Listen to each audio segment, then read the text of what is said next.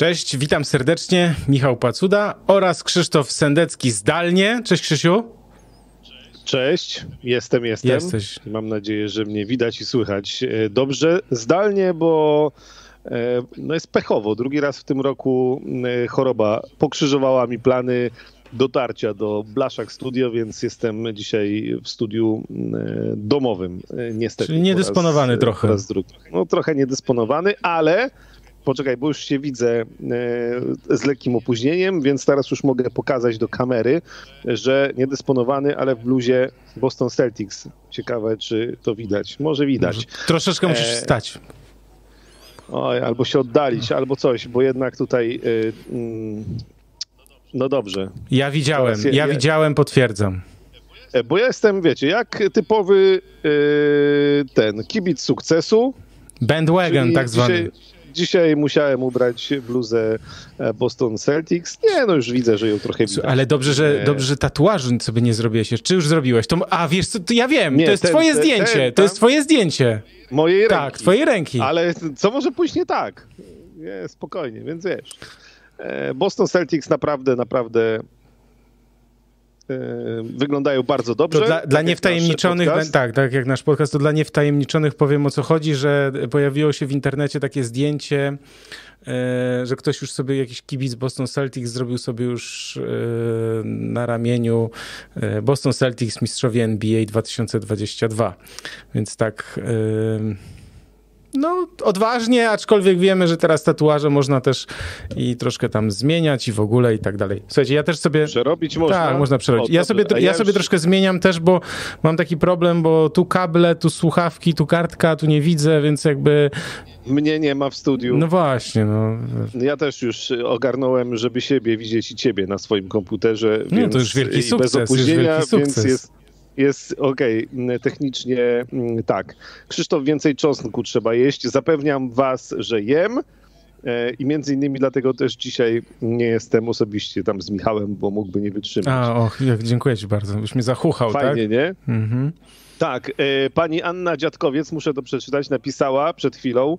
Pozdrawiamy panią Annę. Panowie, słucha się was z taką przyjemnością, że moglibyście prawić o afrykańskich kakadu i tak ciężko byłoby zmienić kanał, pomijając waszą merytorykę, kultura osobista, jaką prezentujecie, jest klasa. Naprawdę dziękujemy. To miłe. Dziękuję bardzo. Przy okazji, tak. Tak, y, przy okazji oczywiście namawiamy Was do komentarzy tych na żywo i tych później, e, jeśli ktoś nie na żywo nas ogląda, tylko odsłuchuje albo ogląda z odtworzenia. E, staramy się w miarę możliwości na nie odpowiadać. E, pamiętajcie też o łapkach w górę, bo tak łapką w górę bardziej lubią nas algorytmy YouTube'owe, Google'owe, więc więcej łapek w górę to później więcej wyświetleń, a więcej wyświetleń to jeszcze więcej wyświetleń przy następnych odcinkach. Tak to mniej więcej działa, więc e, cały czas liczymy na was. A więcej wyświetleń to więcej wyświetleń. Wiadomo, i to później jeszcze więcej wyświetleń. Mm. Więc generalnie e, cały czas liczymy na Was i dziękujemy, że jesteście. I my jesteśmy, bo różne się w internecie pojawiają nowe biznesy, to my jesteśmy cały czas w Blaszach Studio. Tak jest. Ja wyjątkowo dzisiaj nie, ale... Ty jesteś Michał, w domu studio. Jest. Jestem w domu studio, więc yy, tak. Więc to ty, tytułem wstępu to, to chyba, chyba tyle. Tak jest. Ja Wszystko przypominam, w opisie filmu znajdzie się też oczywiście spis treści, też z lekkim opóźnieniem, y, bo to trzeba też y, spisać, ale tam też są wszystkie linki, jeśli ktoś by też chciał nas y, gdzieś podglądać czy obserwować na Twitterze, bo tam też jesteśmy, czy chciałby się zapisać do newslettera ProBasket, takiego newslettera, co ja go nie wysyłam bardzo często, super często, często, ale jak już wysyłam, to staram się, żeby to było coś fajnego. E, także w opisie są linki. E, oczywiście my tak troszeczkę zaczyna, e, czekamy z, jak zawsze te pierwsze 2-3 minuty jakiejś takiej rozgrzewki sobie robimy, no bo też czekamy na więcej osób, chociaż wiemy, że dzisiaj piłkarze grają, tak? Grają Polacy ze Szkocją. Mhm. Szczytny cel, bo to jest mecz towarzyski i część pieniędzy z biletów po 10 funtów z każdego biletu zostanie przekazane na rzecz e, Ukrainy, po, na, jako pomoc dla, dla Ukraińców. E, no i wiem, że już dzisiaj jeszcze nie wszystkie bilety były sprzedane, a już było około 2 e, milionów złotych zebrane, no, więc, więc naprawdę fajnie. No i oczywiście to przygotowanie też biało-czerwonych przed barażem o Mistrzostwa Świata. Natomiast, no cóż, kto nie ogląda piłki nożnej, to ogląda nas. I, i, odpowiadam Pawłowi Wawrzyniakowi, raczej nie przyjdzie taki czas, żebym ubrał, ubrał się w bluzę albo założył, bo ostatnio też przecież y, tak, już się nauczyłem. Więc y, nie przyjdzie taki czas, żebym ubrał się w bluzę e, Sacramento Kings. Nie sądzę. Nie, nie, nie, nie, nie, nie. Mm. Chyba nie. E, słuchaj, mieliśmy tu też takie pytanie na tak. początek w ramach rozgrzewki, w ogóle pierwsze dzisiaj y, od Arona Wojciechowskiego. Mm -hmm. To może poczekaj, to ja je przeczytam, a, a, ty, pierwszy, a ty pierwszy zaczniesz odpowiadać.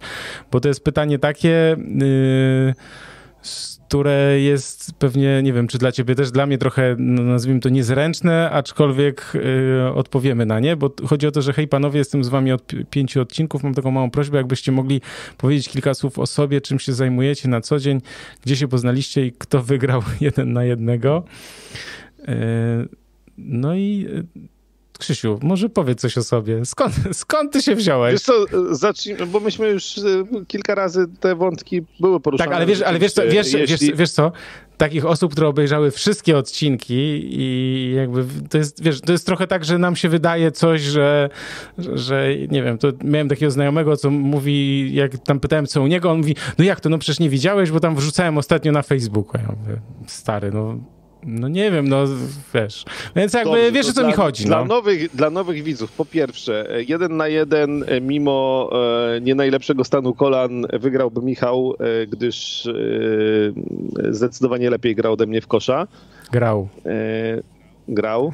No ale mimo wszystko, e, tak. jak się poznaliśmy? Poznaliśmy się, myślę, to był jakiś rok 2008, bo ja zaczynałem pracować w TVP Sport. E, wtedy. E, Michał wtedy, oprócz tego, że od zawsze e, jest szefem naczelnym i właścicielem probasket.pl, to wtedy, jak dobrze pamiętam, prowadziłeś grupy młodzieżowe w Polonii, Warszawa, tak jako trener. Tak było. I ja potrzebowałem, ale nie, ale ja potrzebowałem eksperta do magazynu za trzy, który leciał w TVP Sport wtedy, na tak zwaną setkę, czyli krótką wypowiedź. Ja już nie pamiętam, jaki był temat, ale bardzo możliwe, że coś z NBA związane. E, I było tak, że no, wiadomo, no, polski kosz, e-basket jeszcze wtedy istniał, probasket, kliknąłem, naczelny, Michał Pacuda, telefon, zadzwoniłem, powiedziałem dzień dobry, e, jako młody, grzeczny redaktor. E, umówiliśmy się właśnie pod Polonią, to pamiętam, że na konwiktorskiej. Nagraliśmy i jakoś tak to się zaczęło, a później pracowaliśmy później w Orange Sport razem przy koszykówce. Znaczy ja nie tylko, Michał, Michał przy koszykówce, Michał e, później będziesz opowiadał Ja będę opowiadał o sobie, tak. Tak, tak całe dwie godziny mamy. E, na luzie. E, natomiast e, ja, ja nie tylko przy koszykówce, bo e, telewizja kablowa Stella była na początku, Stalowa Wola, TVP Sport, Orange Sport przez ponad 6 lat, niektórzy to jeszcze pamiętają, bo już nie istnieje ta telewizja przez chwilę TVN, Radio Tok FM, Radio Z, no i teraz w ogóle Ekstraklasa Live Park, więc yy, przy piłce nożnej. Yy, ale też sport, ale, ale, też sport ale, ale komentuję też yy, od czasu do czasu mecze koszykówki w sportklubie. Jak ktoś woli europejską koszykówkę albo lubi sobie czasem pooglądać, to, to zapraszam, bo tam jest dużo. Albo chińską albo chińską, a w, w chińskiej Jahil Okafor ostatnio się pojawił w lidze chińskiej, e, więc e, i Jeremy Lin tam na przykład biega po parkietach. E, tak, chińska, turecka, hiszpańska, niemiecka, francuska to jest na sportklubie i e, słuchawki też są sportklubowe, które mam dzisiaj i mikrofon, więc podziękowania dla sportklubu. E, w skrócie, wystarczy bo o NBA mieliśmy gadać, ale jeszcze ty musisz o sobie powiedzieć. Ojejku, tak, znaczy to ja też w skrócie... Yy, wychowany na K6, bo już tu Krzysiek zdradził tajemnicę K6, czyli Polonia Konwiktorska 6, bo sam trenowałem jako nastolatek, a potem yy, prowadziłem grupy młodzieżowe przez ponad 3 lata juniorów, rocznik 90 Polonii. Dzisiaj ci chłopcy mają po trzy dychy, a nawet więcej, yy, więc tak tak było. Byłem w Stanach półtora roku po maturze, ale nie dlatego, że byłem taki dobry, że grałem w kosza, tylko dlatego, że chciałem przedłużyć swoją przygodę z koszykówką i nie łapałem się do seniorów, w sensie w Polonii po juniorach trzeba przejść do seniora, to tam, tam się nie łapałem, więc przedłużyłem przygodę. To tak wyjaśniam od razu na początku. I co?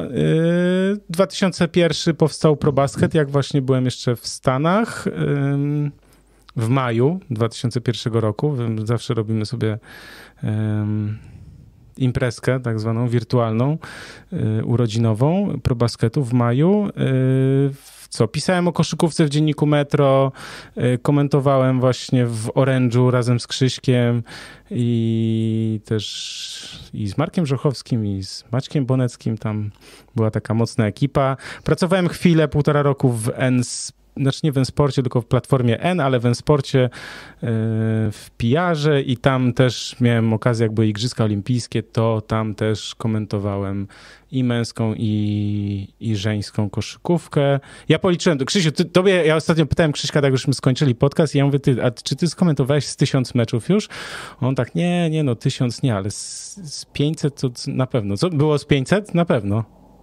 Myślę, że tak, a, nie policzyłem dalej. Musiałbym spróbować jakoś to Nie, bo ja, bo ja, tu, bo ja tutaj, wiesz, ja tutaj tam policzyłem kiedyś te moje orężowe, policzyłem w Kanal Plus też przez chwilę i mówię tam, słuchaj, tam mi wyszło ponad 150, dumny jak paw, ale myślę sobie, no Krzysiu, to tam 500 albo coś. Trochę się uzbierało. No tak. No i teraz ostatni czas mój, w sensie to poza probasketem, to ja byłem też z reprezentacją Polski seniorów na dwóch Eurobasketach 2013-2015, bo byłem rzecznikiem naszej kadry, wprowadzałem ten piękny logotyp e, Koszkadrę, mm, a przez 6 lat byłem też jako odpowiedzialny za, nazwijmy to powiedzmy, komunikację w PLK, czyli w polskiej ekstraklasie, ale już nawet ostatnio sprawdzałem, kiedy to było, bo odchodziłem stamtąd w czerwcu i zastanawiałem się, który to był rok i to był chyba 2019. Więc już prawie 3 lata e, w, w szczęściu i w spokoju. Tak jest. Mm, dobrze, no to mam nadzieję, że. Jeśli byłyby jakieś pytania w sensie, to oczywiście. Tak, tak, tak. Jeszcze nam nie ubywa osób, ale może już przejdźmy do jakichś poważniejszych rzeczy. Tak, dobra. Y, to po tej autoreklamie teraz będzie kolejna reklama tylko najlepszej Ligi Świata. Poprosimy o planszę z wynikami, bo we wtorek były cztery mecze. I y, zobaczmy, co się działo we wtorek w NBA.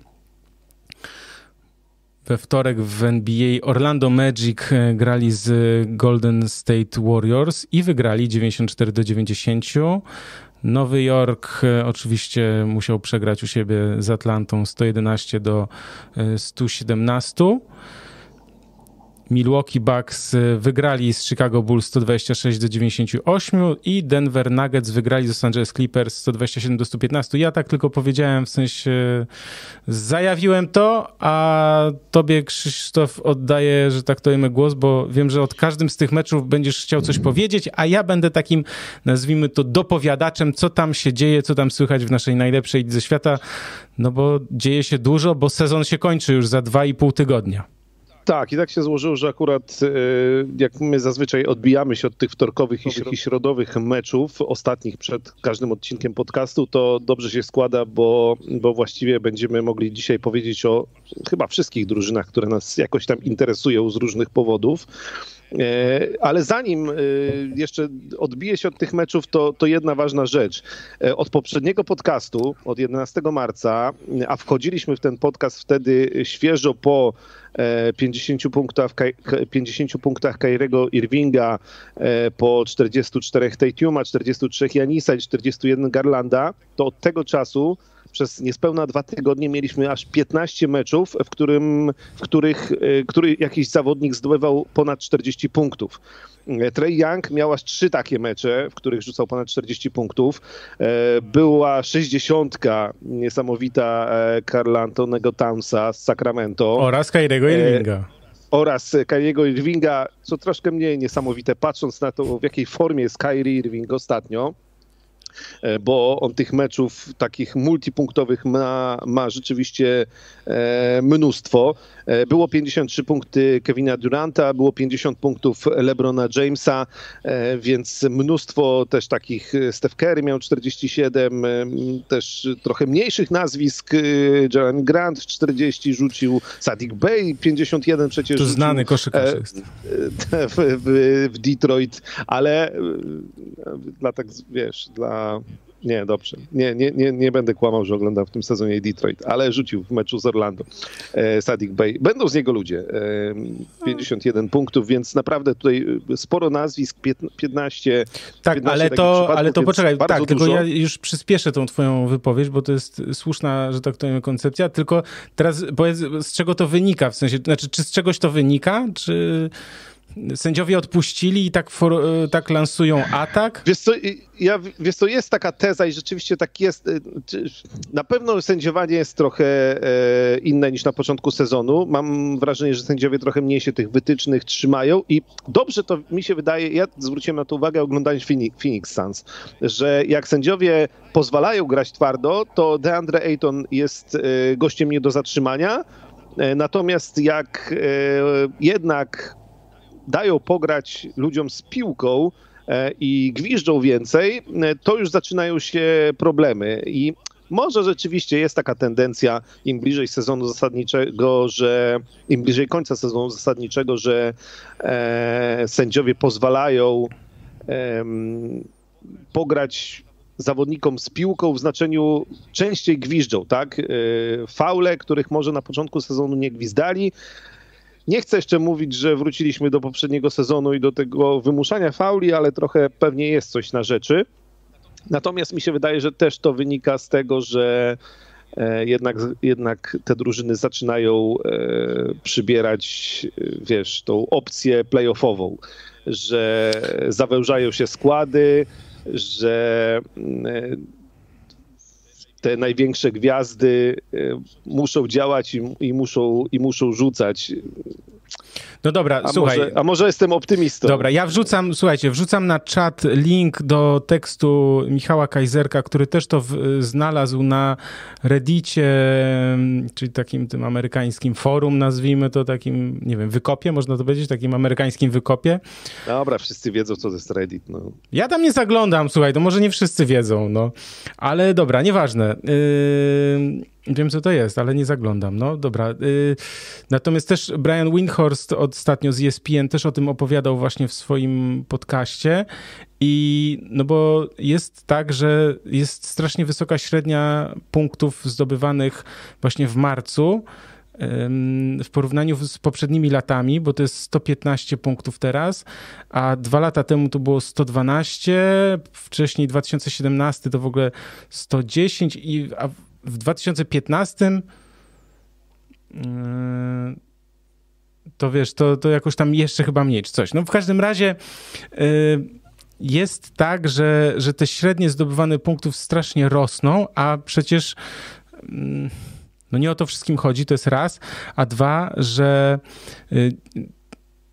ja się zastanawiam, bo, bo to, to powiedzenie, że, że, że do playoffów, tak, że wszyscy, dobra, teraz znają swoje systemy, ale z drugiej strony czujesz obciążenie w nogach. E, z trzeciej strony gwiazdy trochę oszczędzasz na playoffy. Wiesz, że jakby mi to nie, nie pasuje, znaczy... Z... Wiesz co, ja nie, nie, widzę tego oszczędzania gwiazd na playoffy. No ja widzę e, granie już w tej chwili e, pierwszą piątką plus e, naprawdę ta rotacja już jest w wielu Ale to tak, bardzo... ale masz rację, ale wiesz dlaczego tak jest? Jest tak dlatego, że ta tabela, którą później sobie zobaczymy jeszcze i wszyscy wiemy, jest tak e, w obu przypadkach, jest tak nie wiem, spięta i spłaszczona, spłaszczona w sensie, że, że tak naprawdę to dwie przegrane i spadasz z pierwszego na czwarte, nie? W sensie na przykład na, na, na wschodzie, tak. tak? Więc jakby no dlatego teraz ci nie odpuszczają i oczywiście no to też jest wiadome, że od, od kilku lat już jakby ta teoria, myślę, że nie ma osoby, która, która by się z nią nie zgodziła, że ofensywa niesamowicie poszła do przodu w ostatnich latach, w sensie umiejętności, yy, precyzyjność, szczególnie rzutu, rzutowa i też to nastawienie na rzuty za trzy punkty. Natomiast no, obrona aż tak bardzo nie poszła, nazwijmy to, nie rozwinęła się, tak? To znaczy, że są pewne ograniczenia ludzkie i też ograniczenia przepisów, które nie pozwalają, no, tak sobie to myślę, trochę, trochę tak sobie dumam, tak? Że, że, że to, to z tego wynika, tak?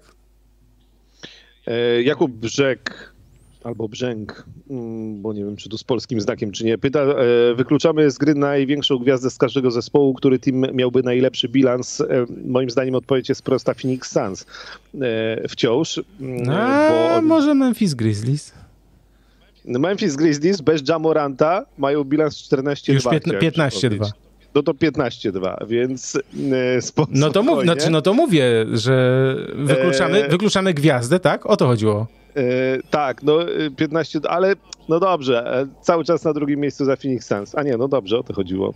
ale nie, no Phoenix Suns wykluczamy, kogo chcesz wykluczyć. Teraz grają bez Chrisa Pola, czy mogliby grać bez Devina Bookera. To jest moim zdaniem najlepiej zbudowana w tej chwili drużyna. Do Phoenix dojdziemy przy środowych meczach, bo jakoś coraz trudniej mi sobie wyobrazić sytuację, że oni mogliby nie zdobyć mistrzostwa w tym sezonie, ale to playoffy wiadomo. Dobra, e, słuchaj, o tych meczach wtorkowych. Tak bo tu kilka ważnych rzeczy.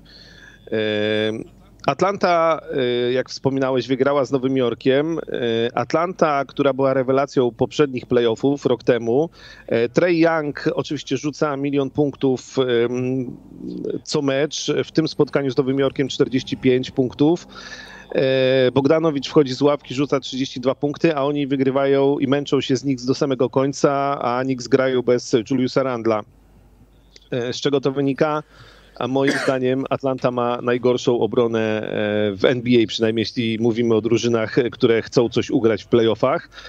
Z taką defensywą w ogóle nie ma czego szukać e, w playoffach. E, nie ma szans z tak mocnym wschodem, jak jest w tym roku, na powtórzenie sukcesu z poprzedniego. Sam Trey Young nie wystarczy i nie wiem, mi się wydawało przed sezonem, że Atlanta jest gotowa do tego, żeby, żeby walczyć znowu o finał konferencji, może nie wiem, czy finał NBA, ale generalnie, żeby poszaleć znowu w playoffach, być wysoko na pewno po sezonie zasadniczym. Natomiast e, to, to jest drużyna... To się nie wydarzy. nie, tam nie ma defensywy, no nie ma obrony, a e, jednak e, chociażby Boston, o których zaraz powiemy, pokazuje, że musisz mieć dobrą obronę, żeby myśleć o e, poważnych rzeczach.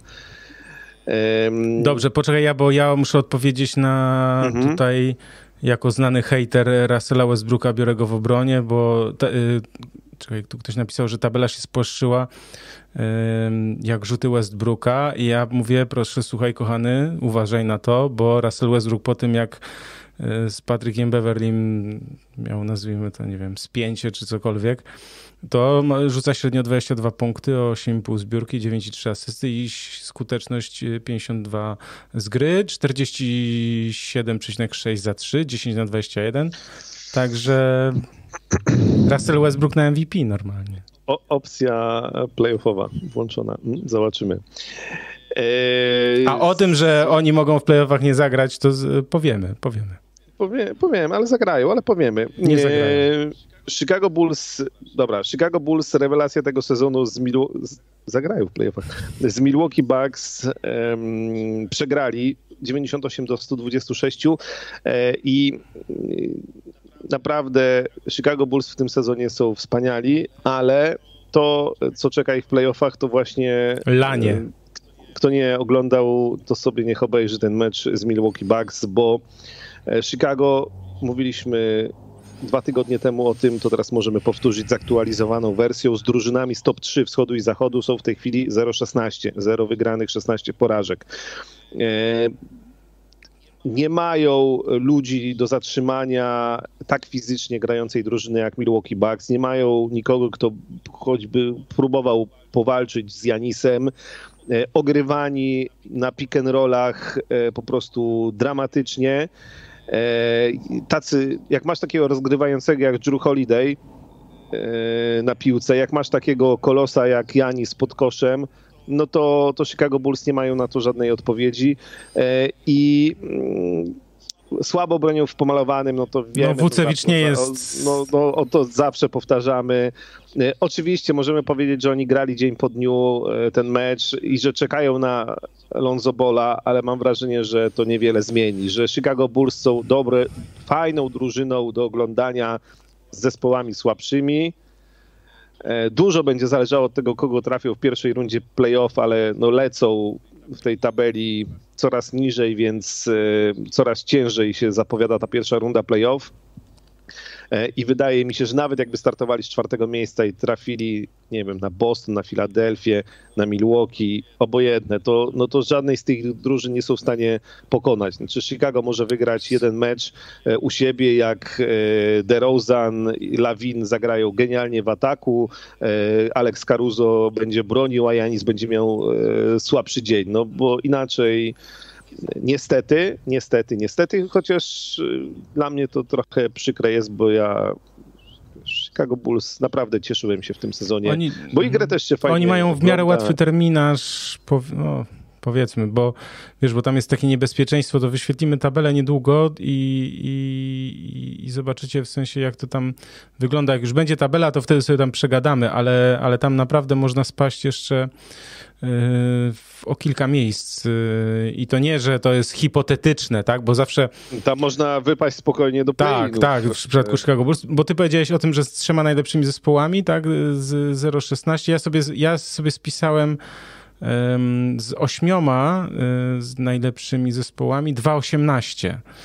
Jakoś tak. To może ty miałeś z mhm. sześcioma. Nieważne. W każdym razie z Suns 02, z Grizzlies 02, z Heat 03, z Warriors 02, z Bucks 03, z Filadelfią 04 i tylko z Utah Jazz i z Boston Celtics mają 1-1, tak? Tylko, że to jest jakby... No przy czym teraz z Bostonem już by nie No wygrali. właśnie, bo pamiętajmy, że Boston przed Nowym Rokiem to był w ogóle jakieś nieporozumienie, a teraz jakby tak. zupełnie co innego. E, Dobra, to o Bostonie jeszcze będzie za chwilę. To jeszcze tylko dwa słowa o drużynach z zachodu, które grały we wtorek. Los Angeles Clippers, y, Denver Nuggets. Nuggets wygrali. Y, tutaj też no, nie mieli odpowiedzi na oczywiście Nikolę Jokicza. Mało kto ma, natomiast no, Zubaczem go nie, nie powstrzymasz.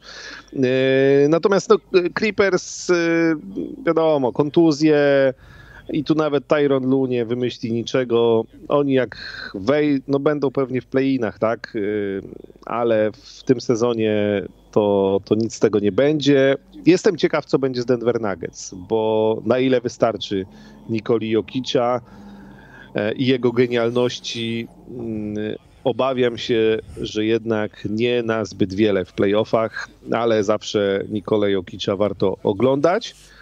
No i kolejna drużyna z problemami, czy obok na przykład Clippers i Bulls, Golden State Warriors.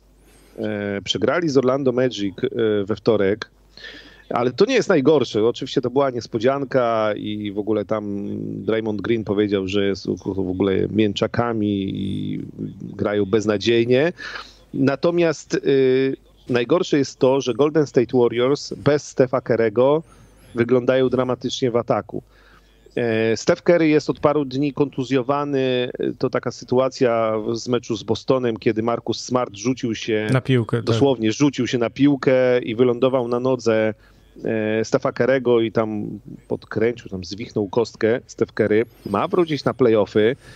Natomiast, e, natomiast no bez niego wygląda to słabo, bo ani Andrew Wiggins nie jest w stanie uciągnąć tej gry, nie jest w stanie sprostać.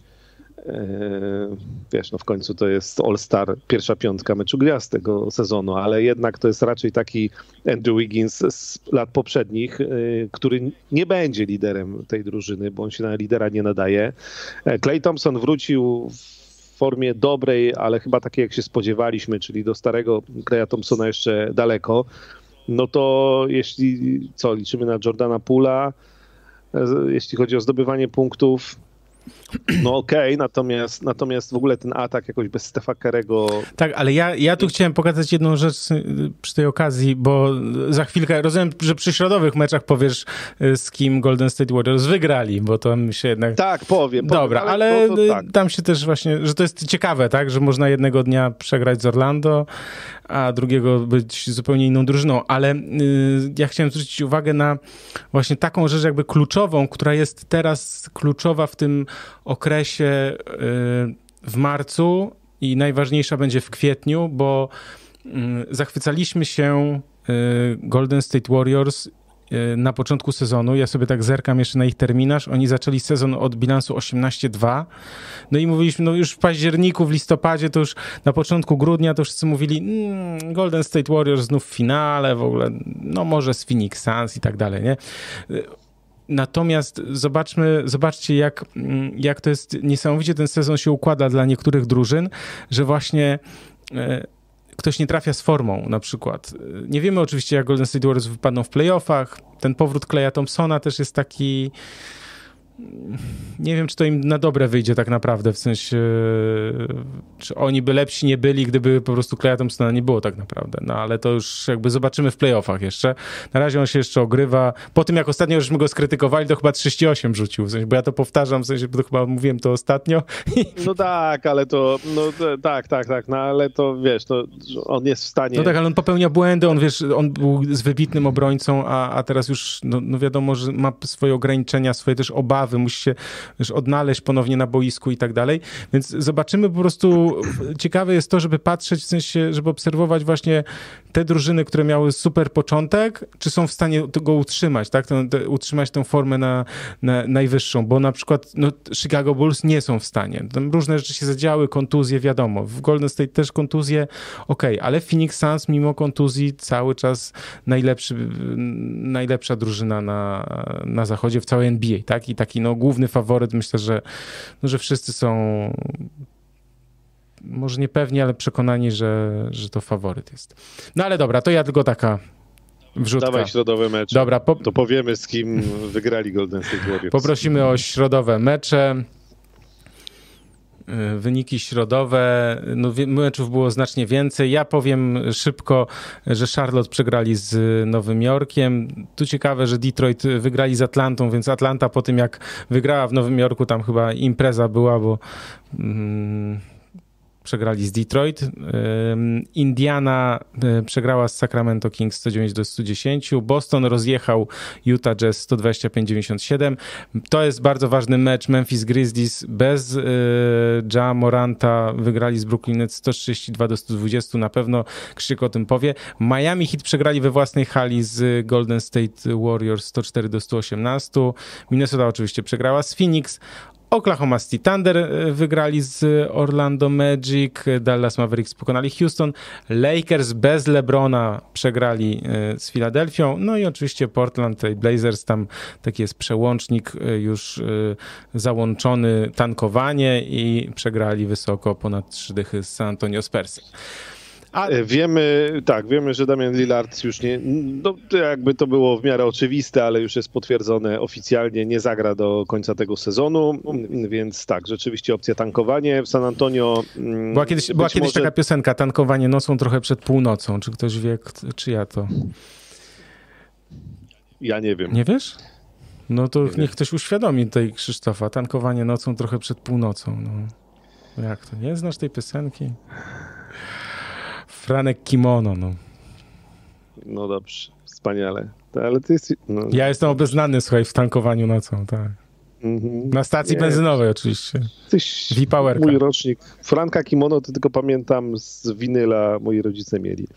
E, ale za bardzo chociaż dobra. Nie, no miał swoje ten, taki miał, powrót miał, tak, taki, dobrze. więc jakby wiesz. No nieważne, dobrze. dobra.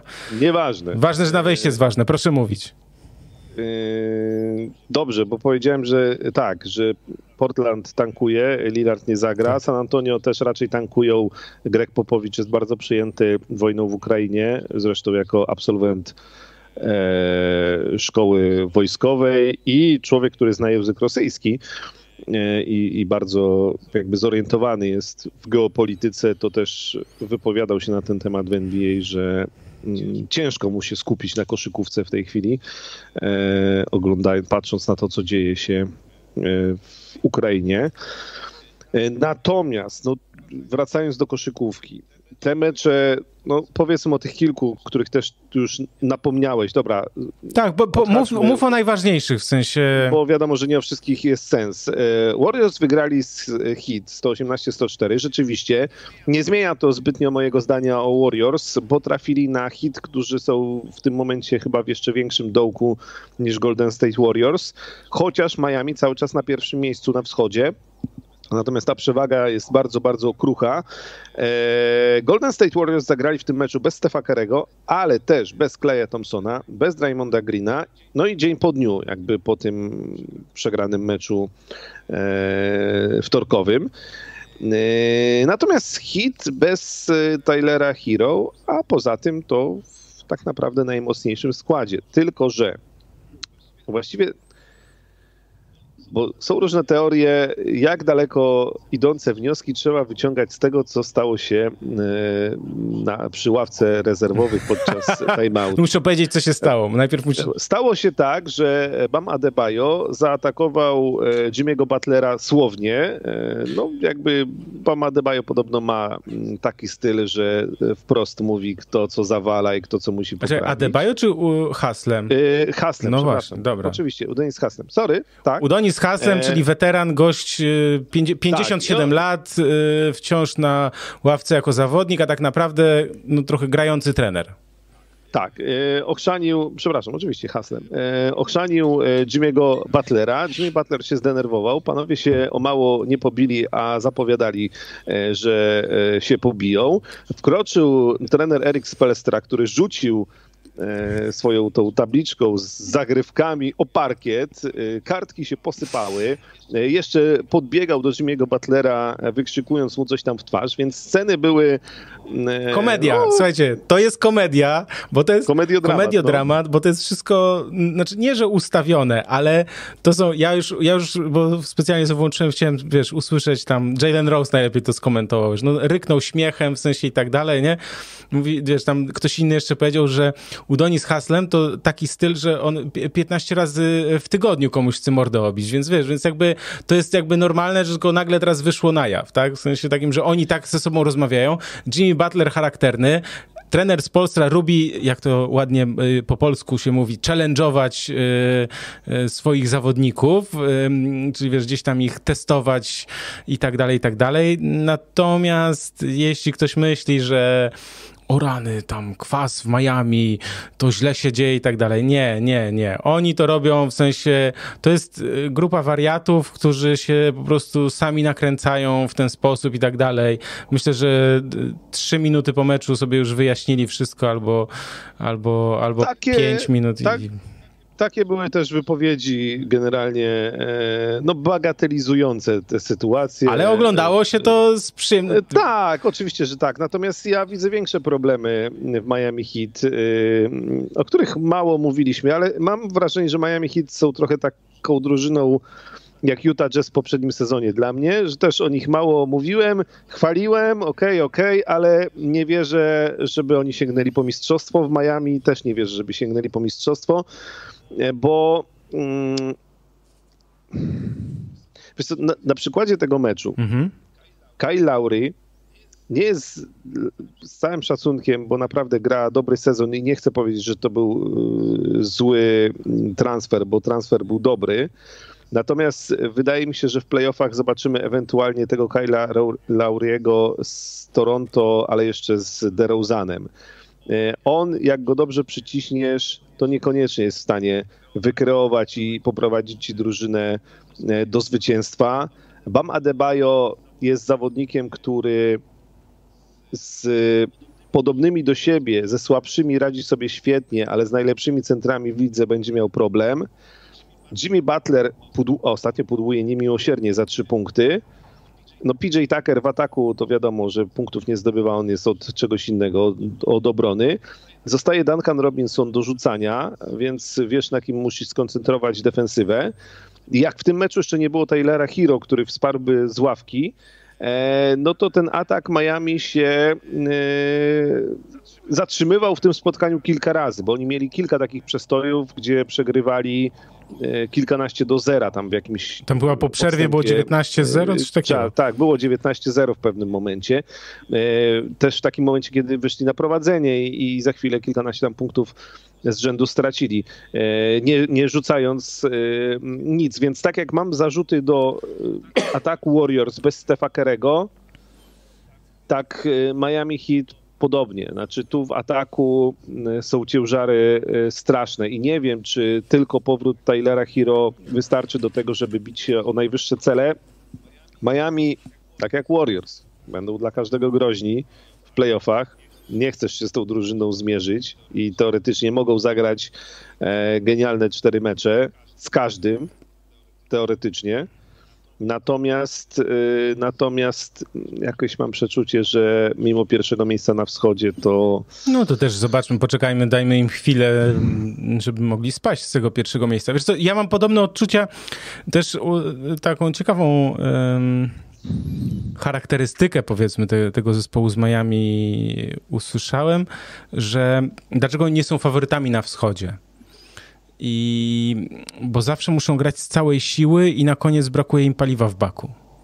Że wiesz, że oni oczywiście osiągają pewien poziom, tak jak w bańce weszli do, e, do finału. finału. Potem ten następny sezon był bardzo trudny, też poniżej, e, poniżej możliwości zagrali, bo, bo tam co chwilę mieli problemy z kwarantannami, z COVID-em i tak dalej. Więc jakby no to jest, to jest zespół, który, wiesz, no znakomicie broni, tak, indywidualnie i zespołowo, y, tam jak, jak oni się zepną, to rzeczywiście, rzeczywiście jest, y, dzieje się coś dobrego, natomiast no, no, no, no, no te playoffy ich zweryfikują, tak. No niesamowita jest to, niesamowita jest ta historia, że że no jeśli zajmą pierwsze miejsce, to może się okazać, że, że będą grali na przykład z Brooklyn Nets, którzy mogą zająć mm -hmm. ósme miejsce. O tym jeszcze powiemy, natomiast ja przy okazji Miami Heat, bo um, sprawdziłem sobie, że oni w sobotę grają z Brooklyn Nets u siebie, a więc będzie i Durant i Irving. To więc taki myślę, że bardzo ważny mecz, bo wcześniej grają w piątek grają z Nowym Jorkiem u siebie, a w sobotę z Brooklyn Nets, więc myślę, że taki bardzo ważny mecz, test dla nich. Tak. E, dobrze, to może o Bostonie powiedzmy, tak? Bo to niech będzie jakaś drużyna, która nie ma problemów ostatnio Proszę. żadnych. E, Boston Celtics wygrali z e, minionej nocy z Utah Jazz 125-97, więc zwycięstwo, które robi wrażenie. Utah to już, to już nie jest ta drużyna z poprzedniego sezonu. Ja to się zastanawiam, co dalej będzie z ekipą Salt Lake City. No ale może to już... właśnie, nie, nie kraczmy, nie kraczmy, ale to się jakby tak w, w, czuje się, że tak to ujmę, w powietrzu, że tam się...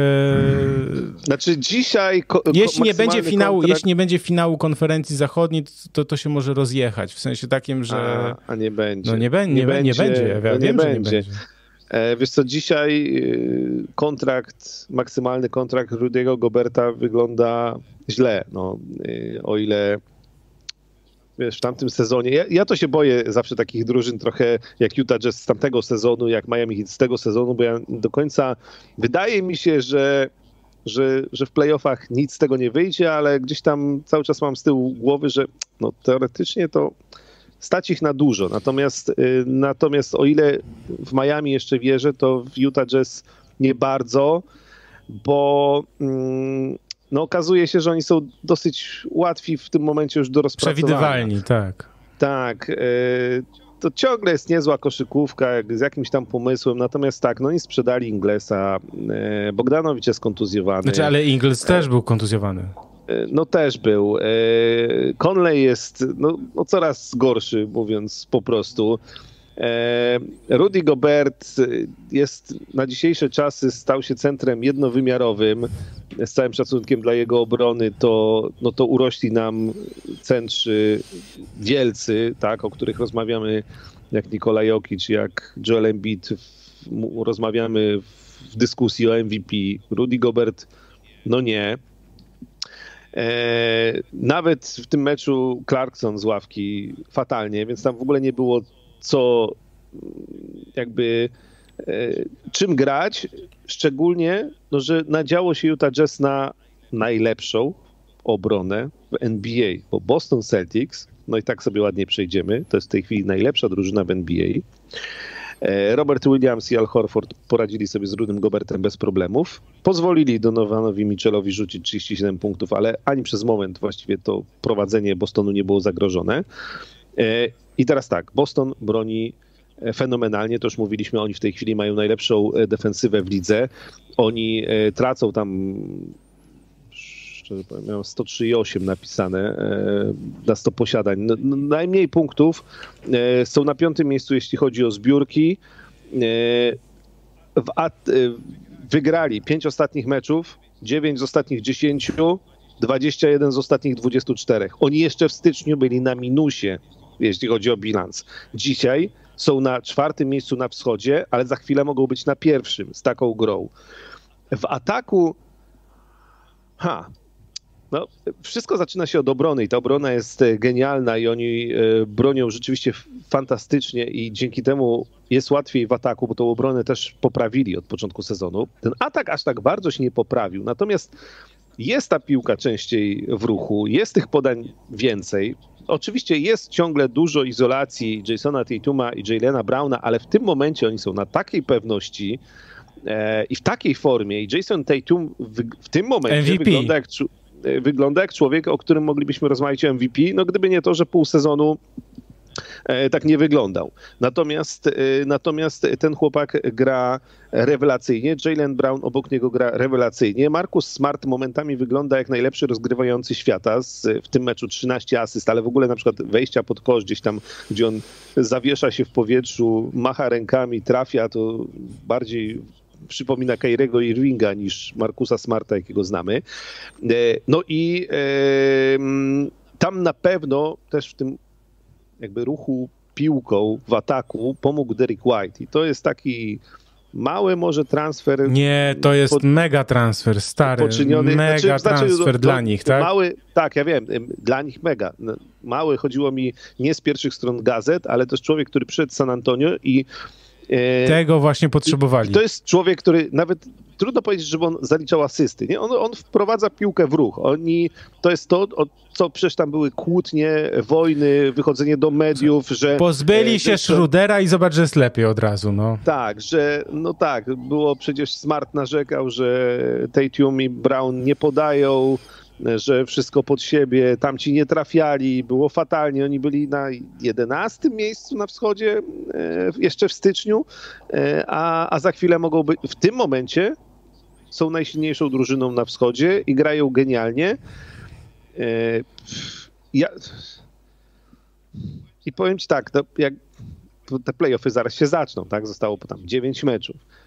I w tej chwili na wschodzie jak ja bym miał powiedzieć, kto awansuje do finału, to ja bym powiedział Boston Celtics. No z taką grą Boston Celtics. Tam się coś... Trzymaj lejce, kowboju. Ja wiem, ja wiem, ja wiem, że mm, liczenie na Jasona Tatuma e, jest ryzykowne trochę, ale ubrałem się taką bluzę. Nie, ja, to... słuchaj, ja nie mówię nie. Natomiast y, ubrałem taką, y, ubrałem się dziś w taką bluzę lub też założyłem taką bluzę po to, żeby powiedzieć, że w tym momencie dla mnie Boston gra y, najlepszą koszykówkę. No co jest w sumie dosyć oczywiste patrząc na wyniki, ale nie za bardzo widzę tam słabe punkty, więc w dobrym momencie trafili z tą. No tak, tylko zobaczymy, bo mają krótką ławkę, więc jakby zobaczymy, czy na playoffy będą, wiesz, czy oni wytrzymają, tak? Bo u nich jedna kontuzja, nie mówię, że tak, Tatuma tak, i tak, Browna, tak. no to wiadomo, że to już jakby yy, wszystko, nazwijmy to, burzy całą filozofię, ale, ale kontuzja każdego innego gracza no jest ogromnym problemem, tak? Natomiast... No tak, ale, ale już teraz właśnie wchodzi White z ławki, tak, tak, tak, tak. W... Daniel Tays dobrze zagrał w tym W ostatnich 16 meczu. meczach Celtics przeciwko zespołom, które będą grały w playoffach albo w play-inach, znaczy są w takiej, nazwijmy to, na tym miejscu w tabeli, to oni z 16 meczów przegrali tylko jeden z Dallas Mavericks. No tak, no oni w ogóle ostatnio, wiesz, od stycznia to oni bardzo mało przegrali. Terminarz mają przyzwoity do końca sezonu, bo mają teraz wyjazd do Minnesoty, później Toronto u siebie i później Miami, to o czym mówiłeś na wyjeździe, to może się okazać, że to będzie mecz o pierwsze miejsce na wschodzie, bo później to już mają Indianę, Waszyngton, Chicago, no a jeszcze Milwaukee i Memphis na koniec. No ale generalnie przyzwoity terminarz e, i formę rewelacyjną wszyscy zdrowi, więc Boston wygląda no naprawdę mocno wygląda Boston na wschodzie. Tak jest, poczekaj chwilę, teraz ja chciałem tylko przypomnieć, bo też yy, są takie pytania. Yy, przypominam, 10 kwietnia kończy się sezon zasadniczy, ostatnie mecze są 10 kwietnia, to jest chyba niedziela? Niedziela chyba. Tak, tak, tak. 12, tak, tak 12-15 jest ten turniej, czy te mecze play-in, czyli to wielki tydzień u nas, tuż przed świętami wielkanocnymi. I 16 kwietnia zaczynają się playoffy. Czyli wielką, wielką sobotę. Tak? Tak wypada Święta, Wielkanoc tak. w tym roku? Tak, tak, tak. 16, 17 no tak. kwietnia to jest Wielkanoc. No tak. Więc y, na Wielkanoc mm, playoffy. Tak, a ja tylko jeszcze przypomnę, bo znaczy nie przypomnę, tylko powiem, bo tego nie powiedzieliśmy, ale my się spotkamy 7 kwietnia. Akurat tak pod koniec za dwa tak, tygodnie, 7 kwietnia, akurat tak idealnie podsumujemy sobie sezon, zapowiemy play-iny, jeśli już będzie wiadomo. Może nagrody byśmy porozdawali indywidualnie. Dla mnie masz jakąś nagrodę? Na przykład ja, chęt, ja chętnie znajdzie. przyjmę. Coś się znajdzie. Dobrze, no dobra, bo ci przerwałem, przepraszam. E, pojawił się tu wątek tam, że bez przesady z tym Bostonem, no, no dobra, no może bez przesady, a że Brooklyn Nets jest taka drużyna, Brooklyn przegrał z Milwaukee. Z Memphis. Z Memphis Grizzlies 120 do 132. Dobrze, że jesteś. Już drugi raz dzisiaj mnie poprawiasz. E, z Memphis Grizzlies. Memphis bez Jamoranta no i to 15 Tak, to ja tak? tylko od razu, bo wiesz co, to może powiedzmy, bo też y, Filip pytał Leśniewski na czacie, bo panowie osłabieni brakiem Moranta Grizzlies pokonują Nets z Irvingiem i Durantem w składzie, czy Miśki dostaną od was trochę wiary przed nadchodzącym, nadchodzącymi playoffami? Ja powiem tak. Ale ja wierzę, no. Ja powiem jeszcze lepiej. Nie wiem, co chcesz powiedzieć, ale powiem lepiej. No. Powiem tak. Golden State Warriors spadają na czwarte miejsce i finał zachodu Memphis Grizzlies Phoenix Suns. A miałem to samo powiedzieć. No widzisz. Nie, ja bym się, y, ja bym się jarał, bo Memphis Grizzlies się ogląda rewelacyjnie. Jamorant, którego w tym meczu nie było, jest absolutnie fantastyczny. Skład ty, no oni, y, chcesz ławkę, no to oni w tym meczu rezerwowi, bez Jamoranta, tak? Więc, ale ciągle ławka rezerwowych 52 punkty e, dla Memphis e, rzuciła. E, ten Desmond Bain jest... Tak, to jest niesamowite. Co za niesamowite. On, w lidze, on w lidze letniej ostatnio w ogóle chyba, wiesz, latem występował, wiesz, bo to, a teraz się okazuje, że jest po prostu jednym z lepszych gości z, w bardzo dobrej drużynie, tak, więc w ogóle... Tak, więc w ogóle to jest mega, natomiast no, Brooklyn zagrał z Kyrie Livingiem, bo to był mecz na wyjeździe, 43 punkty, Kevin Durant 35, natomiast no tutaj brakuje ławeczki w tym momencie, co jest te, no nie było Dragicza, nie było Seta Kerego i tu ławki rezerwowych nie ma w Brooklyn Nets w tym momencie. Oni jak będą no to znowu powtarzamy jak mantrę. Oni jak będą w pełni zdrowi w całym składzie. Ale to, to jest, jest wiesz, ale to jest jak, jak gdyby babcia miała wąsy, no. W sensie to, no więc, to jest, to jest więc... cały czas. Ja nie lubię, znaczy ja już, wiesz co, bo to jest trochę tak, że my się przyzwyczailiśmy przez, przez COVID, no to to mieliśmy tak, no ale w pełnym składzie to coś, no dobra, tylko przez, przez, przez COVID, jak na przykład ktoś wypadał na kwarantannę, no to było na chwilę, y, wiesz, tam tydzień, dwa gościa nie było, on jak nie chorował, no to wiadomo było, że, że wraca po prostu w formie jest i tak dalej, że to nie są kontuzje, poważne rzeczy i tak dalej. Natomiast Ben Simmons ma stary y, problem z dyskiem, w sensie w plecach, ma problemy z plecami, nie, nie jest w stanie biegać. Y, ja jako weteran i kombatant, y, który ma bardzo czasem problemy duże z plecami, po prostu wiem, że plecy to nie jest taki hop tak? To znaczy to czasem boli przy, wiesz, przy każdym ruchu i tak dalej, więc jakby yy, o, ale powiem jedną rzecz, że z Benem Simonsem jest powiedzmy jakiś tam prognostyk taki, że on nie potrzebuje, ponieważ nie jest strzelcem, e, to już wiemy o tym i wszyscy na świecie już o tym wiedzą, to on jeśli zacznie grać, bo na przykład, nie wiem, te plecy na przykład wyzdrowieją, on od roku prawie nie grał w kosza, przecież przypomnę, ale jeśli on zacznie, wejdzie w, do gry, to on nie potrzebuje takiego, wiesz, paru tygodni na, na, nie wiem, złapanie rytmu czy coś, bo w obronie oczywiście trochę będzie zardzewiały, nie? Ale jego zadaniem będzie podać i przede wszystkim w obronie grać,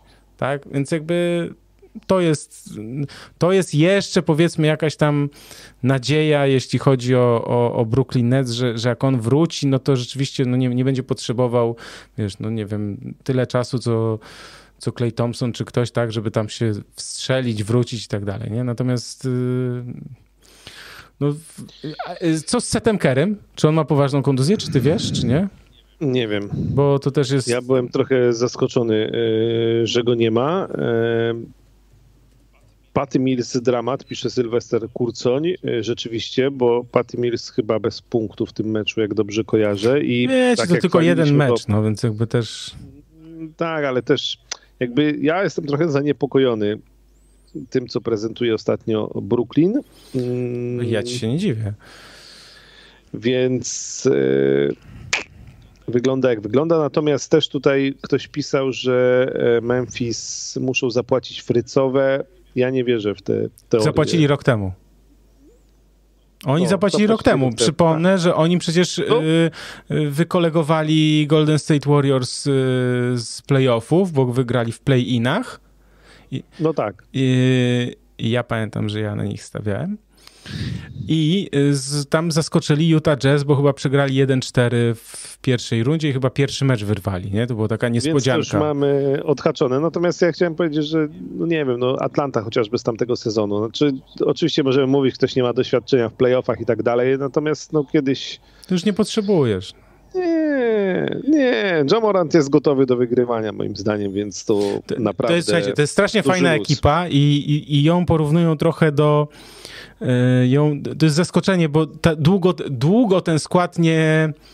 Długo tego składu nie będzie, o tak powiem, tak? Bo w NBA jest tak, że jak się wybijasz w dobrym zespole, i jesteś tam, nie wiem, piątym, szóstym czy siódmym zawodnikiem, no to ten twój zespół, jak już się wybijasz, to nie jest ci w stanie zaoferować dużo kasy. Nie wiem, Alex Caruso na przykład, tak? Przykład. Mhm. No więc ten zespół za rok, za dwa to już będzie zupełnie inny zespół, bo ci e, niektórzy zawodnicy z tej rotacji po prostu odejdą do innych klubów, dostaną bardzo duże pieniądze w innych klubach. Natomiast teraz cieszmy się, że oglądamy trochę coś na wzór drużyny akademickiej, czyli uniwersyteckiej, że to są, to jest chyba najmłodsza drużyna w całej NBA, e, jeśli chodzi tam o średnią wieku. E, oni się jarają, jest taki zespół, nazwijmy to, nie wiem, kolektyw, tak, czyli taka grupa widać, że to są po prostu jak w NCAA, czyli są po prostu zajarani młodzi, że, że oni tam razem dla siebie i wszyscy sobie cieszą się. Zresztą ta, ta, ta feta po tym, jak oni wygrali z Brooklyn Nets, no, no, no wiesz, no no Kevin Durant i Kyrie Irving się tak nie zachowują, nie? W sensie takim, że, że, że, że, to, że widać, że to są dzieciaki, tak? W sensie to, to, jest bardzo pozytywne, co mówię, tak? Że oni są zajarani, a z drugiej strony fizycznie i psychicznie są już gotowi. Dokładnie, więc e, oglądajmy Memphis Grizzlies i myślę, że w playoffach będziemy ich oglądać długo i to jest e, czat i tak, Memphis kontra Phoenix Suns, proszę bardzo. I ja chcę tylko powiedzieć, bo to mówiliśmy, 15-2 bez Moranta w ten bilans Grizzlies, więc to już w ogóle e, Mistrzostwo Świata. Natomiast jeśli już mogę ja powiedzieć, to e, trener, najlepszy trener w tym sezonie w NBA, Taylor Jenkins. No po prostu trener Memphis Grizzlies. To nie ma co do tego wątpliwości, a o Jamorancie rozmawiajmy kontekście MVP. w kontekście MVP. Memphis Grizzlies mega, natomiast no, najbardziej mega Phoenix Suns. Poczekaj, ale poczekaj, bo zanim do, do Phoenix, czy hmm? jeszcze coś o Brooklyn Nets byśmy powiedzieli, bo ja sobie coś tam gdzieś wynotowałem, więc coś jeszcze mogę powiedzieć. Kyrie Irving wraca. Tak, to jest ważna informacja. domowe. O, to jest najważniejsze, bo zmieniły się przepisy w stanie Nowy Jork antykowidowe i Kyrie Irving już od y, dzisiaj y, może grać w meczach u siebie, a najbliższy mecz u siebie Brooklyn gra w niedzielę, więc wraca Kyrie Irving, a Kyrie Irving jest akurat w formie genialnej, bo uważaj średnia z marca w tych meczach wyjazdowych tylko, w których grał, mhm. prawie 39 punktów. E, więc, e, więc no, są dwie pewne rzeczy w Brooklyn Nets, Kevin Durant i Kyrie Irving. Czy Kyrie Irving nie był pewną, ale już teraz będzie pewną. Jeśli chodzi o, o grę, to na nich na pewno mm, Nets mogą liczyć trochę gorzej tam jest z resztą. No tak, ale... tak, tak. No, ja sobie też gdzieś tam wynotowałem, że pierwsza ofensywa na wyjazdach, 26 na, w meczach we własnej hali, nie? Więc jakby... Ale też trzeba pamiętać, że Durant opuścił sporo meczów. Wiesz, zachwycamy się Irvingiem, bo on rzeczywiście miał tych kilka spotkań ostatnio znakomitych, jeśli chodzi o indywidualne osiągnięcia, natomiast pamiętajmy, że on, że Brooklyn Nets z nim na boisku to mają bilans 8-12, więc tam sporo meczów było bez Duranta, ale no on też takim cudotwórcą nie jest, nie? Więc jakby to, to, to spokojnie, znaczy to jeszcze weźmy to pod uwagę. Brooklyn Nets na pewno mają problem z obroną, bo tam no nie ma kto bronić poza Dramondem to i Durantem, bo Durant wbrew temu, co się uważa go za super strzelca tylko, to on jest też nie, naprawdę niezłym defensorem i, i, i, tam się też bardzo stara i angażuje w obronę. Yy, no tam jest problem z przekazaniem, z rotacją i, i ogólnie jest problem. Natomiast to, to, mi się wydaje, bo powiedzieliśmy o Simonsie, ale jeszcze jedną rzecz weź pod uwagę, że to, co jest kluczowe teraz sobie myślę dla Brooklyn Nets w tych najbliższych meczach, to yy, trener Steve Nash. W sensie, czy, czy trener o, wiesz, czy to ogarnia tak, czy to ogarnia, czy to ogarnie poukłada, bo, bo to jest yy, no, test dla trenera w takim ostatnim, bo w większości drużyn zostało 9 meczów do końca sezonu, nie? więc jakby to jest dosyć ważne. Yy, Teraz Irving będzie mógł grać w meczach u siebie, to trochę zmienia perspektywę, ale jeśli siódme, będą, siódme miejsce będą mieli Toronto Raptors, to Irving nie zagra w Kanadzie na przykład, bo tam nie może grać, więc mhm. to też jest um, ważna informacja. E, dobrze, no to teraz już do Suns możemy przejść, tak? Proszę. Jak, tak, chwalimy Memphis e, i wytypowaliśmy już sobie tutaj finał zachodu e, wymarzony Memphis Grizzlies Phoenix Suns.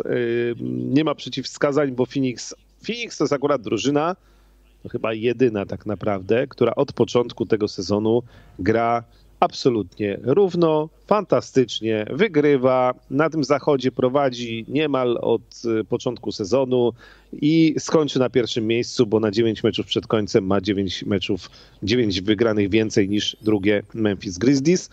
Y, troszkę, ale nie obawialiśmy się. Jak, jak y, okazało się, że Chris Paul jest kontuzjowany, to byliśmy zgodni, że oni to pierwsze miejsce dowiozą.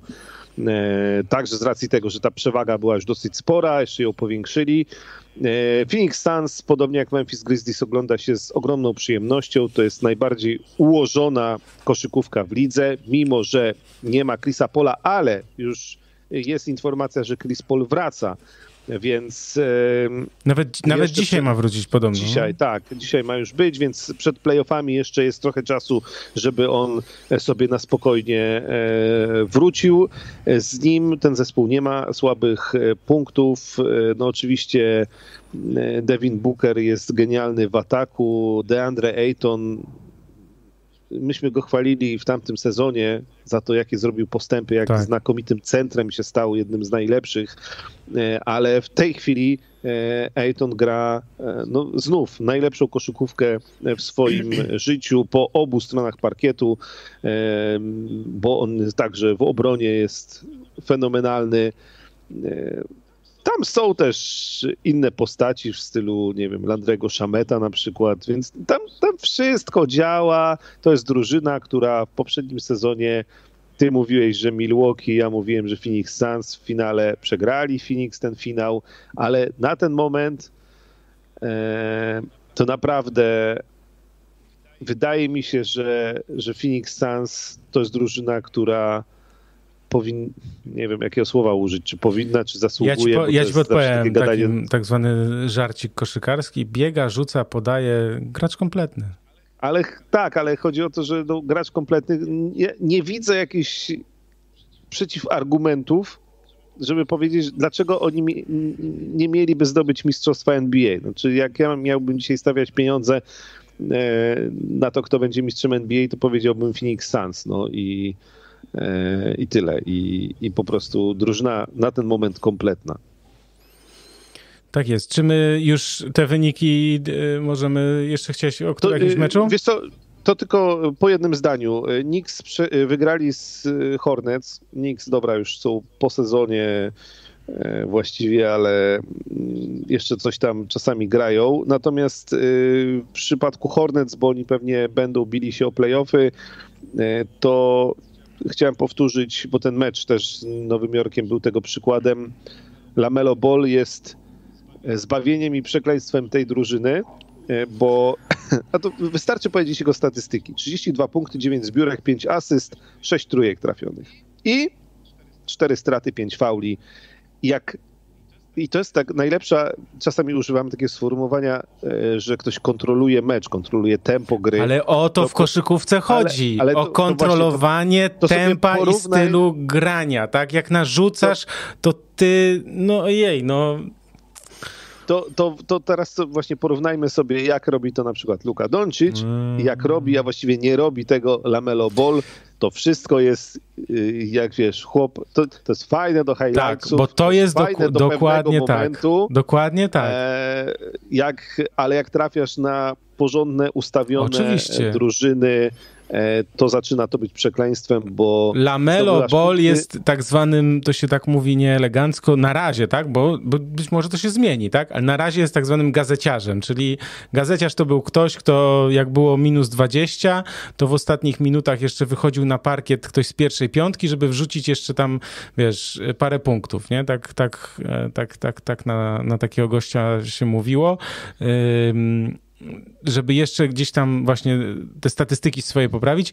Lamelo Ball na dzień dzisiejszy, ja widzę, on jest taki, znaczy on jest niesamowicie efektowny, to jest, tylko to jest taki styl na zasadzie husaria, wiesz, w sensie sztandar w dłoń, husaria w sensie tutaj ten i jedziemy, nie? Dużo wiatru, dużo zamieszania, niesamowite rzuty celne, to, to, to potem na highlightsach świetnie wygląda, natomiast jak, jak mawiał trener Latos z Polonii, a jak przychodzi co do czego, to stul Leuszy, tak? I, i, i no i jest ciężko, tak? W sensie, żeby on coś więcej ugrał. Poza tym też Charlotte, ja tak gdzieś tam ostatnio sobie gdzieś tam ich patrzyłem na nich, to, to zauważyłem taką, e, tak jak w zeszłym roku, taką zniżkę formy, w sensie taki dołek, yy, może oni już wyszli z tego dołka, bo to chyba było parę tygodni temu, ale, dwa tygodnie temu, ale że, że był taki dołek na zasadzie takiej, że no, że ta gra się już nie kleiła kompletnie, tak jak w zeszłym roku, nie? że oni byli tacy trochę rewelacja, nie? że zaskoczenie. Tak, tylko w, w, tak, i w, wtedy była kontuzja Lamelo Bola, okay. on wypadł ze składu i e, i tam uciłali ledwo te playiny. Mm-hmm. on, bo on miał nawet nie wrócić. A, a wrócił, ale nic z tego nie wrócił, było. Dobra, został, okay, tak, został Rookie of the Year, ale, ale w playinach polegli. Natomiast Natomiast e, no, w tym sezonie ten wschód jest tak mocny, jakby i tak wyrównany, że. Mm, to może, może niech, tab niech tabela wiedzie. Czy jeszcze chcesz jakiś mecz powiedzieć? To ja Dobra, tylko powiem, no. że e, Dallas wygrali z Houston i e, Dallas grali bez Luki Doncicza, który jest w formie już tak zwanej MVP, ale też trochę za późno, znaczy za późno, żeby rozmawiać o MVP dla niego, natomiast nie za późno na playoffy. E, natomiast tu tylko jedno nazwisko w Dallas, Spencer Dinwiddie, to okazuje tak. się, o, to jest człowiek, którego Luka potrzebował i Dallas potrzebowali do tego, żeby naprawdę myśleć w tym sezonie w playoffach o e, dużych rzeczach. Ale to, no dobra, sobie... ale to jest, to ja to muszę powiedzieć, słuchaj, bo to jest, słuchaj, to jest niesamowite też, tak? Znaczy mnie takie rzeczy też nie, niesamowicie, znaczy ekscytują, interesują przy okazji takich tych moich jakichś analiz różnych, tak? Co działa, co nie. No wydawałoby się na tak zwany chłopski rozum, że jak masz małego, to obok postawisz w sensie środkowego, podkoszowego gracza, no i oni będą tutaj, wiesz, tworzyli taki duet rozgrywający, Doncic, Porzingis, taka czwórka, no może by i czasem piątka, więc taka, no idealnie jeszcze, nie? Tworzymy taki duet, w sensie jest i wysoki, i niski, no tak, fajnie, tak? Wiadomo, musisz mieć jedynkę i piątkę, no masz jedynkę, powiedzmy tam oszukaną piątkę i próbujesz coś gra, grać, nie? Natomiast no tutaj e, w ogóle wywrócenie całej tej koncepcji do góry nogami na zasadzie takiej, że pozbyto się gracza z wysokiego, no jeszcze z potencjałem, aczkolwiek też widać, że tam kontuzje już troszeczkę mu e, tą mm -hmm. karierę chyba niestety no, wstrzymają czy ograniczą rozwój tej, tej kariery, zobaczymy. Natomiast ściągasz, rozgrywającemu, ściągasz drugiego praktycznie no Dinwiddie to przecież no jedynko dwójka, tak? W sensie i, i ściągasz gościa praktycznie na tej samej pozycji, ale okazuje się, że on jest tak dobry, że potrafi zrobić miejsce Donciciowi i potrafi też jakby wziąć na siebie ciężar gry, nie?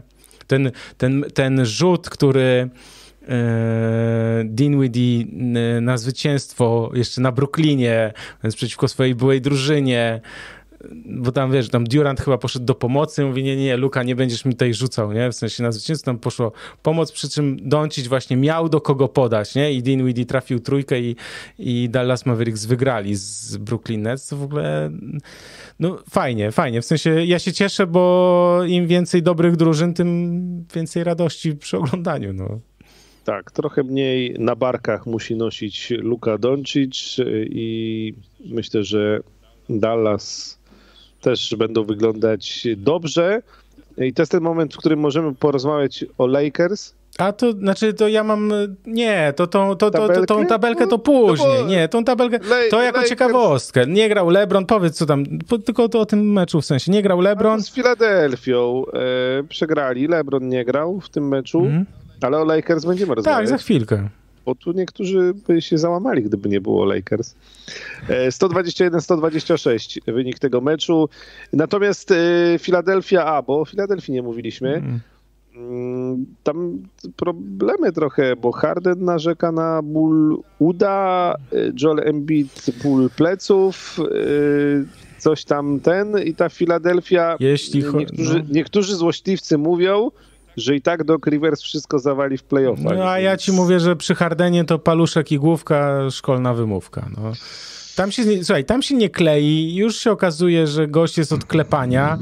Tam się kibice też się wkurzyli, bo okazało się, że po tam jednym z meczów, jak yy, wiesz, Filadelfia przegrała, chyba to było z Brooklyn Nets, to dwa tygodnie temu było, to yy, to on potem rzucił sobie jakieś zdjęcia z jakiejś imprezy w ogóle i tak dalej, nie? Że tam kibice w Filadelfii, to wiesz, to co jak grasz u nas w drużynie, chłopie, to wiesz, nawet jak tam balujesz i tak dalej, to musisz, wiesz, przynajmniej, wiesz, stwarzać pozory, tak? Że, yy, że tego nie robisz, nie? A tutaj, no tam, ja ci powiem, że że ta jeszcze ten, a jeszcze ten pomysł, i to jest ten czas, kiedy poprosimy o tabelę, bo to, żeby wszystko opowiedzieć, tą tabelę sobie chwilę podtrzymajmy, bo, mm, bo to jest jakby e, ważna, e, ważna rzecz, żeby. żeby tabelę. O, właśnie. I teraz tak, słuchajcie, bo żeby to ja to chwilkę. Mogę ja, Krzysiu? Chwilkę ja? A proszę. Dobra. Więc tak, najpierw po lewej stronie wschód i teraz tak, zobaczcie, bo wiadomo, tabelę to można sobie zerknąć, ale ja naprawdę zachęcam do takiej analizy po przegranych meczach. Patrzmy na przegrane mecze. Zobaczcie, że Miami, jeśli mają zaledwie y, dwie porażki i spadają na czwarte miejsce egzekwo z Bostonem, tak? Że bardzo tutaj to, co mówiliśmy, spłaszczona ta tabela, tak? Filadelfia, Milwaukee, Filadelfia wyżej e, od Milwaukee, chociaż taki sam e, bilans. No i teraz jest ta e, śmieszna sytuacja, że no, Filadelfia miała odpuszczać w ogóle parę meczów, mieli przegrać, żeby nie zajmować pierwszego albo drugiego miejsca, żeby nie grać z Brooklyn Nets, bo to jest też no niezła historia, że zespół, który zajmie pierwsze albo drugie miejsce, będzie najprawdopodobniej grał z Brooklyn Nets, aczkolwiek jak przejdziemy na miejsce powiedzmy szóste, czy nawet piąte, bo 30 przegranych, tu jest Cleveland 31, zobaczcie, Toronto 32, no i Brooklyn Nets, którzy musieliby rzeczywiście wygrywać prawie wszystko do, do końca i liczyć na porażki swoich tutaj rywali w tej tabeli.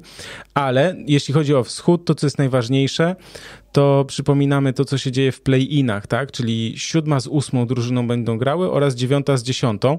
Tyle, że na dziś Toronto gra z Brooklynem i Toronto jest gospodarzem, a więc ym, to y, Kyrie Irving nie mógłby grać y, w Toronto. Natomiast na te siódme miejsce może, mogą jeszcze spaść zarówno Chicago Bulls, jak i Cleveland Cavaliers, więc to jest ym, to. Jeśli... Coś chciałeś o wschodzie? Bo tak cię zapytam. Czy coś o wschodzie chciałeś powiedzieć? Nie, to chyba wszystko powiedziałeś, co najważniejsze. Dobra, no i teraz y, zerkniemy na zachód. Też y, zobaczcie to, co powiedziałem, że Golden State spadający na czwarte miejsce, no to się może nie zdarzyć, aczkolwiek no nie wiadomo, bo bez Stefa Karego no nie wiem. No w każdym razie widzimy, jak tam jest też tabela napięta. Y, Denver Nuggets i Minnesota Timberwolves, to te, te drużyny się przed chwilą zamieniły, w sensie przez chwilę Minnesota była wyżej na szóstym, a Denver spadli na, na siódme, ale już jak widać e, wrócili, wrócili Denver na szóste. I tutaj zachęcam do zobaczenia tych miejsc 9, 10, 11, ale to za chwilę, bo teraz poproszę o taką tabelę. Mm, z drugą tabelę, nazwijmy to, czyli tabelę z uwzględnieniem właśnie zachodu, czyli Lakers. O, zobaczcie teraz na to. Dziewiąte miejsce mają Los Angeles Lakers. Musimy chwilę pogadać o Lakers, bo to nie byłoby odcinka. Natomiast, y, no dzisiaj by grali z Nowym Orleanem i graliby u siebie pierwszy mecz, okej. Okay. Tyle, że zaledwie dwie przegrane mniej od Lakers mają San Antonio Spurs. I teraz zobaczcie, jaki jest terminarz Lakers. W to jest wyjazd, D to jest dom, więc grają na wyjeździe sześć meczów aż i to z drużynami, no Pelicans na pewno się na nich na, nastawią. Grają w, z Dallas na wyjeździe, w Salt Lake City z Utah Jazz grają, potem z Pelicans u siebie, z Nuggets u siebie i z Phoenix Warriors. No tutaj tak naprawdę to są faworytem tylko Stander, yy, chociaż a i tak im się zdarzyło przegrywać. Natomiast zobaczcie na San Antonio Spurs pięć wygranych, e, znaczy pięć meczów e, u siebie na wyjeździe i cztery, cztery u siebie, ale z jakimi rywalami? Z Houston Rockets grają, dwa razy z Portland Trail Blazers, a więc to już są dwa pewniaczki do wygrania i nie wiadomo, czy by czegoś nie wyrwali z tymi innymi drużynami. Więc ja tego chcę powiedzieć. Ja nie mówię, że to się stanie. Ja nie mówię, że to się stanie, ale tak sobie tylko tutaj można pogdybać i jeszcze w tę tabelę e, poprzeglądać, bo tak jak mówiliśmy, dwa i pół tygodnia zostało do końca e, sezonu e, zasadniczego że po prostu no, jeszcze może się coś e, tutaj zmienić w tej tabeli. No tak sobie myślę. Jak myślisz, Krzysztof? Bo tutaj chciałem ciebie zapytać. E, Zobaczymy, no. jak e, prawdziwe są te teorie o tankowaniu. E, bo jak ja miałbym strzelać, to powiedziałbym, że te mecze z Blazers e, to oni jeden wygrają, jeden przegrają na przykład. E, I to się, to się skończy tak, jak w tej chwili wygląda, że Lakers będą w play-inach, Pelicans będą w play-inach, natomiast, natomiast San Antonio i Portland będą poza play-inami. No chyba, że no właśnie, no chyba, że Gregowi Popowiczowi wiesz, z jednej strony po San Antonio ma do tych play-inów się pchać, nie wiem, z drugiej strony może Greg Popowicz chciałby sobie jeszcze pograć y, jakieś dwa meczyki ja, y, chcesz znać moje zdanie? Ta tabela zostanie tak, jak jest. No y, znaczy, dobra, ale to zobacz teraz, zobaczcie teraz na, na, na drzewko tak zwane playoffowe i też, żeby zobaczyć play-in. Jeśli ktoś ma wątpliwości, o co chodzi w play-in, to przypominam, że y, z, siódma gra z ósmą, dziewiąta z dziesiątą, ale to chodzi o to, że w meczu siódmej i ósmej drużyny zwycięzca zajmuje siódme miejsce, natomiast przegrany z meczu 7-8 gra ze zwycięzcą 9-10, czyli chodzi o to po prostu, że jeśli masz dziewiąte, dziesiąte miejsce, to musisz wygrać dwa mecze, żeby wejść do playoffów, a jeśli masz y, siódme, ósme, to wystarczy jeden, tak? Bo nawet jak pierwszy przegrasz, to, to drugi możesz wygrać. No i tak dzisiaj by wyglądały y, playoffy. Y, ja jestem no, bardzo ciekaw. No tu naj, najcieka... no, no zobacz, no, najciekawsze pary. Chyba wszystkie pary byłyby bardzo ciekawe. Na wschodzie ja ci, to wschód, tak ta pierwsza runda wygląda, wydaje mi się, dosyć łatwo do typowania. Znaczy nie wiem jak ten Brooklyn z Toronto, bo to też zależy jak rzeczywiście, jeśli Toronto będzie grał u siebie, to będzie skomplikowany dla Brooklynu. Eee, Atlanta. Dobra, najcię, najciężej tu to play-in wytypować, bo Atlanta z Charlotte wydaje mi się, że Atlanta to też będzie. No tak, ale dobra, tak. To, to, już, ale to już zosta- No, ja tylko chcę powiedzieć Bo, jedno. No. Boston, no. Boston, Milwaukee. Gdzie Boston, Milwaukee? No, Boston i Milwaukee wygrywają. Swoje, no ta, tak, a, tak, tak, tak. Natomiast na zachodzie e, Golden State Warriors, jak wraca Steph Curry z Denver i Utah Jazz z Dallas. No to ja stałem na Dallas. No ja bym też postawił na Dallas, y, ale Golden State Warriors z Denver, to no, już nie wiem, na kogo bym postawił. No właśnie, tu może być duże zaskoczenie i... To, tak naprawdę tak. To, to jest najciekawsza e, para z tych, które znam. Oraz tych, to, z kim będą grali Brooklyn Nets na wschodzie.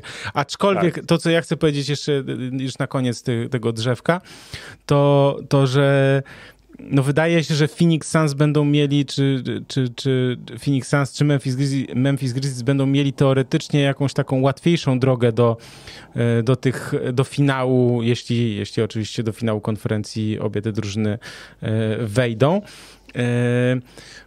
Natomiast na wschodzie to wygląda po prostu tak, że tam będzie rzeźnia, nie? Że, że tam będą, wiesz, już w pierwszej rundzie ten, kto będzie grał z Brooklyn Nets, to nawet jeśli wygra, to będzie, wiesz, miał, nie wiem, sześć spotkań czy siedem na przykład. Także y, tam w każdej kolejnej rundzie, że ta drużyna ze wschodu, która wejdzie do, do finału, no to będzie, wiesz, po takim po prostu y, mocnym mocnym przeoraniu, w sensie fizycznym, e, dużo większym, dużo bardziej zmęczona będzie niż drużyna z e, zachodu.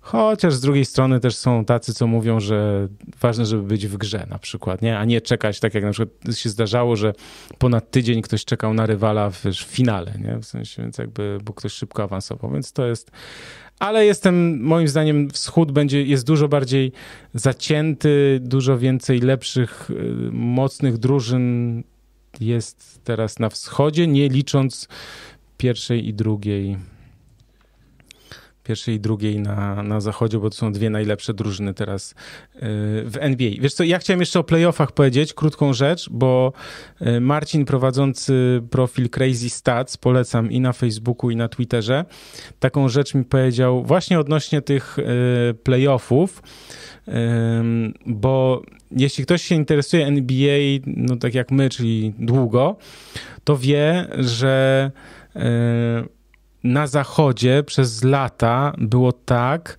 że mogłeś mieć naprawdę, naprawdę dodatni bilans, taki naprawdę solidny, a i tak nie awansowałeś do, do playoffów. I teraz jest yy, taka sytuacja, że przez ostatnie 25 lat przez ostatnich 25 lat tylko dwie drużyny dostały się do playoffów na zachodzie z bilansem poniżej 50%. Bo chodzi o to, że w tym roku najprawdopodobniej w playoffach będzie drużyna na zachodzie z y, bilansem poniżej 50%. Bo tak było z Portland Trail Blazers, ale to chyba było w bańce, więc trochę tego, mm, no powiedzmy, że może nie liczył. Natomiast poprzedni, poprzedni taki, taka sytuacja była w sezonie 9-6-9-7. Więc. Więc y, w ty, a w tym samym okienku czasowym na wschodzie, czyli w ostatnich 25 latach, aż 15 zespołów z bilansem poniżej 50% wchodziło do, do playoffów. W ostatnich 30 latach z zachodu 4, ze wschodu 19. To ja chcę to powiedzieć, pokazując to, że się role, nazwijmy to, odwróciły w tym sezonie, że ten wschód jest y, mocniejszy niż zachód. Y, I w tym samym czasie jest sześć zespołów, które wygrały 45 lub więcej spotkań, ale do playoffów nie awansowały. To jest w ogóle niesamowite i ja z tego, co mówimy tutaj, ja to powiedziałem, wiem, że jak nie ma obrazka, to się to może czasem gorzej, yy, gorzej sobie to można zwizualizować, czy, czy zobrazować, czy ja może mogę mówić trochę chaotycznie, niespójnie, to jakby będzie z tego też artykuł przygotowany, ale to jaka taka, jako taka ciekawostka po prostu odnośnie playoffów, że, że te role się zmieniły, że kiedyś ten zachód był taki tak napakowany, że słuchaj, w 2015 roku Oklahoma City Thunder z bilansem 45-37 nie weszli do, do playoffów. Denver Nuggets w 2018 z bilansem 46-36 nie weszli do playoffów. Nie? Więc to jest taka sytuacja, taka ciekawostka. Tak, to. Ale ty chciałeś powiedzieć coś o Lebronie. Chciałem powiedzieć o Lebronie, ale to jeszcze najpierw powiem, że zapowiadają się fantastyczne mm, playoffy e, po tym sezonie, naprawdę, i na to liczymy. E, o Lebronie chciałem powiedzieć, no żeby było coś dobrego o Lakers, bo ty tak wmawiasz tutaj wszystkim, że oni nie wejdą do playoffów, natomiast LeBron James jest e, genialny, LeBron James no sam sobie jest trochę winny, tak, że ma taką drużynę, jaką ma i ma Russella Westbrooka obok siebie, no ale nie wszystkiemu jest winny. Anto, temu, że Anthony Davis nie gra, jak już gra, to poniżej oczekiwań nie jest do końca pewnie winny. E, w każdym razie LeBron jest w tej chwili e, liderem klasyfikacji najlepszych strzelców. To po pierwsze, średnia 30-0. Gość, który e, w tym roku skończy 38 lat. Więc co byśmy nie powiedzieli złego o Lakers, to o LeBronie naprawdę trzeba mówić z szacunkiem, bo jest absolutnie niesamowity. No i oprócz tego, że zdobywa tych punktów sporo ostatnio, ich bardzo, bardzo sporo, bo nawet sobie tutaj zanotowałem, jak to wyglądało w marcu. Średnia prawie 34 punkty na mecz. No i była ta 50, było jeden mecz z Minnesotą, 19 punktów, a tak to wszystkie grubo powyżej 30. No i te punkciki tak składane do siebie w tych wszystkich sezonach sprawiają, że LeBron James e, stał się drugim najlepszym strzelcem w historii NBA. Wyprzedził Karla Malona, to jest coś, co wydawało się niemożliwe, kiedy Michael Jordan, a później Kobe Bryant e, wskakiwali no wtedy jeszcze na trzecie miejsce na podium, no to oni obaj tracili tam 4-3 tysiące do Karla Malona. LeBron James ich już kiedyś tam wyprzedził. No i teraz wyprzedził Karla Malona. LeBron James ma w sumie w NBA w sezonie zasadniczym, w sezonach zasadniczych, bo tak to Amerykanie liczą, 36 985 punktów. Karim Abdul-Jabbar, który jest liderem tej klasyfikacji, ma 38 387. Masz tą kartkę, bo liczyliśmy, ile to punktów mu brakuje. Mam kartkę. 1402. Tak powiedziałeś, no to... to ty liczyłeś. Ja w głowie liczyłem, mogłem się pomylić, ale coś koło tego. Dobra, wych wychodzi, że jeśli będzie, y, jeśli to podzielimy przez 25 powiedzmy, 25, no to wychodzi y, 56 meczów. Czyli jest realna szansa, że LeBron James w dobrym zdrowiu w przyszłym sezonie o, o, tej porze w przyszłym sezonie będziemy mówili jako o gościu, który wyprzedził Karima Abdul-Jabara i stał się zawodnikiem, który zdobył najwięcej punktów e, w NBA w ogóle w historii. E, a LeBron do 40 to myślę, że spokojnie pogra, więc wydaje się, że ten rekord zostanie pobity i to będzie coś absolutnie niesamowitego, jakby na to nie patrzeć. E, no a w tym sezonie no cóż, co mu zostało oprócz zdobywania punktów i latania e, nad Kevinem Love'em i brania go na plakat? No. Nic, y, dlatego szkoda o tym gadać i przejdźmy dalej. Taką mam, taką mam koncepcję. Mm, no dobrze, no bo mamy mm, jeszcze Wiesz co, to czekaj, to zostawmy sobie Zajona na koniec. Mm. Jak już jesteśmy przy Lakers, to mamy stały e, tutaj A. punkt programu. E, właściwie nie wiem, dlaczego HBO Max nam za to nie płaci. E, słuchajcie, HBO Max. Redakcja małpa probasket.pl. No ja pisałem do HBO, ale wiesz, no może za późno, wiesz, w sensie pisałem, bo chciałem, żeby coś właśnie tutaj poprzysyłali nam jakieś mi materiały prasowe i ale chyba się skupili po prostu na na takiej ogólnej promocji, wiesz, nie tylko tego serialu, tylko całego HBO Max, nie? Więc jakby zostawmy to. Ro robimy no tak, wam reklamę za darmo. Yy, bo oglądamy namiętnie, yy, no nie tyle HBO Max, co jakby siłą rzeczy na tej platformie jest ten serial yy, Lakers Winning Time, czyli Lakers Dynastia Zwycięzców. Dwa kolejne odcinki w ostatnich dwóch tygodniach były. Ten drugi, czyli jakby tak, drugi odcinek y, sezonu w dużej mierze poświęcony Jeremu Westowi.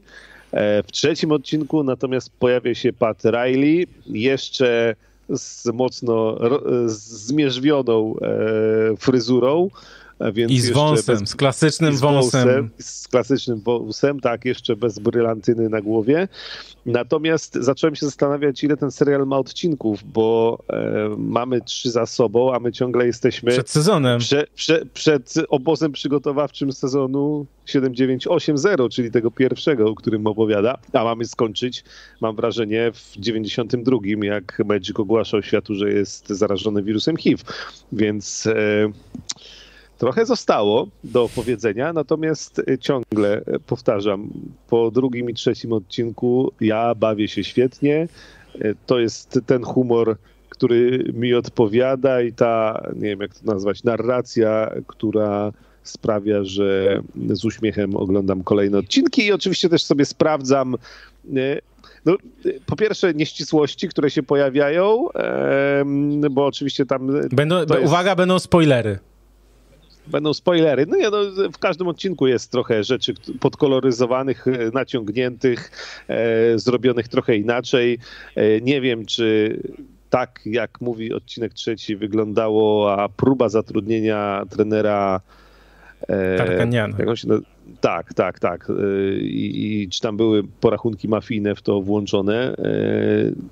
Nie, nie sprawdziłem, ale, ale na pewno Pat Riley był już wcześniej w klubie z Los Angeles e, niż mówi to serial, e, bo był tam komentatorem, e, zanim został asystentem trenera, a później trenerem. Natomiast w serialu mamy tylko wątek taki, że on próbuje zostać komentatorem i mówią mu, że się nie nadaje i pewnie w następnym odcinku już będzie asystentem trenera. Co nie zmienia faktu, że to jest wszystko absolutnie fantastycznie opowiedziane i jak dla mnie spoko, więc yy, zachęcam. Kto jeszcze nie oglądał, to już trzy odcinki są. Yy, I, a, no i Adrian Brody gra przecież Pata Rayleigha, więc to jest jakby największa gwiazda yy, w tym serialu, więc to też jest, to też jest fajne, więc, więc Ale ten aktor, spoko. który gra Boże, nie Jerego Westa, tylko yy, Jerego Bassa. Bassa. To też jest znany, tak? Znaczy ja...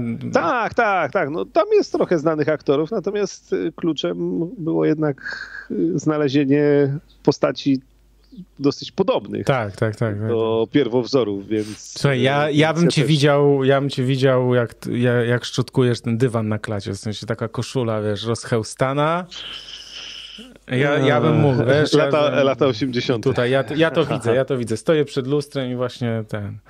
Nie, no znaczy komedia, ja... nie? W sensie, bo to jest też takie, dla mnie to jest zabawne, bo, bo ten początek lat 80., powiedzmy ta moda, końca lat 70., początek lat 80., no to mi się kojarzy z totalnym kiczem, nie? W sensie takim, yy, nie wiem, no brakuje tylko po prostu, żeby oni tam, nie wiem, bo chyba nie chodzą w dzwonach, yy, chociaż może tam gdzieś... Już, a już chyba dzwony wyszły. No tak, ale, ale to jak jest tam Magic Johnson ubrany, nie? W sensie, wiesz, yy, spodnie, spodnie pod pachy po prostu, wiesz, koszula jakaś, ten kołnierzyk taki, no to też jest zabawne, tak? I ogólnie naprawdę y, oni zresztą, ten serial na początku jest to, że oni mówią, znaczy jest tam powiedziane, że, że niektóre dialogi, sytuacje zostały zmyślone, niektóre osoby zostały, nazwijmy to, zmiksowane w, w jedną, na przykład właśnie, żeby dodać dramaturgii i tak dalej, nie? więc jakby...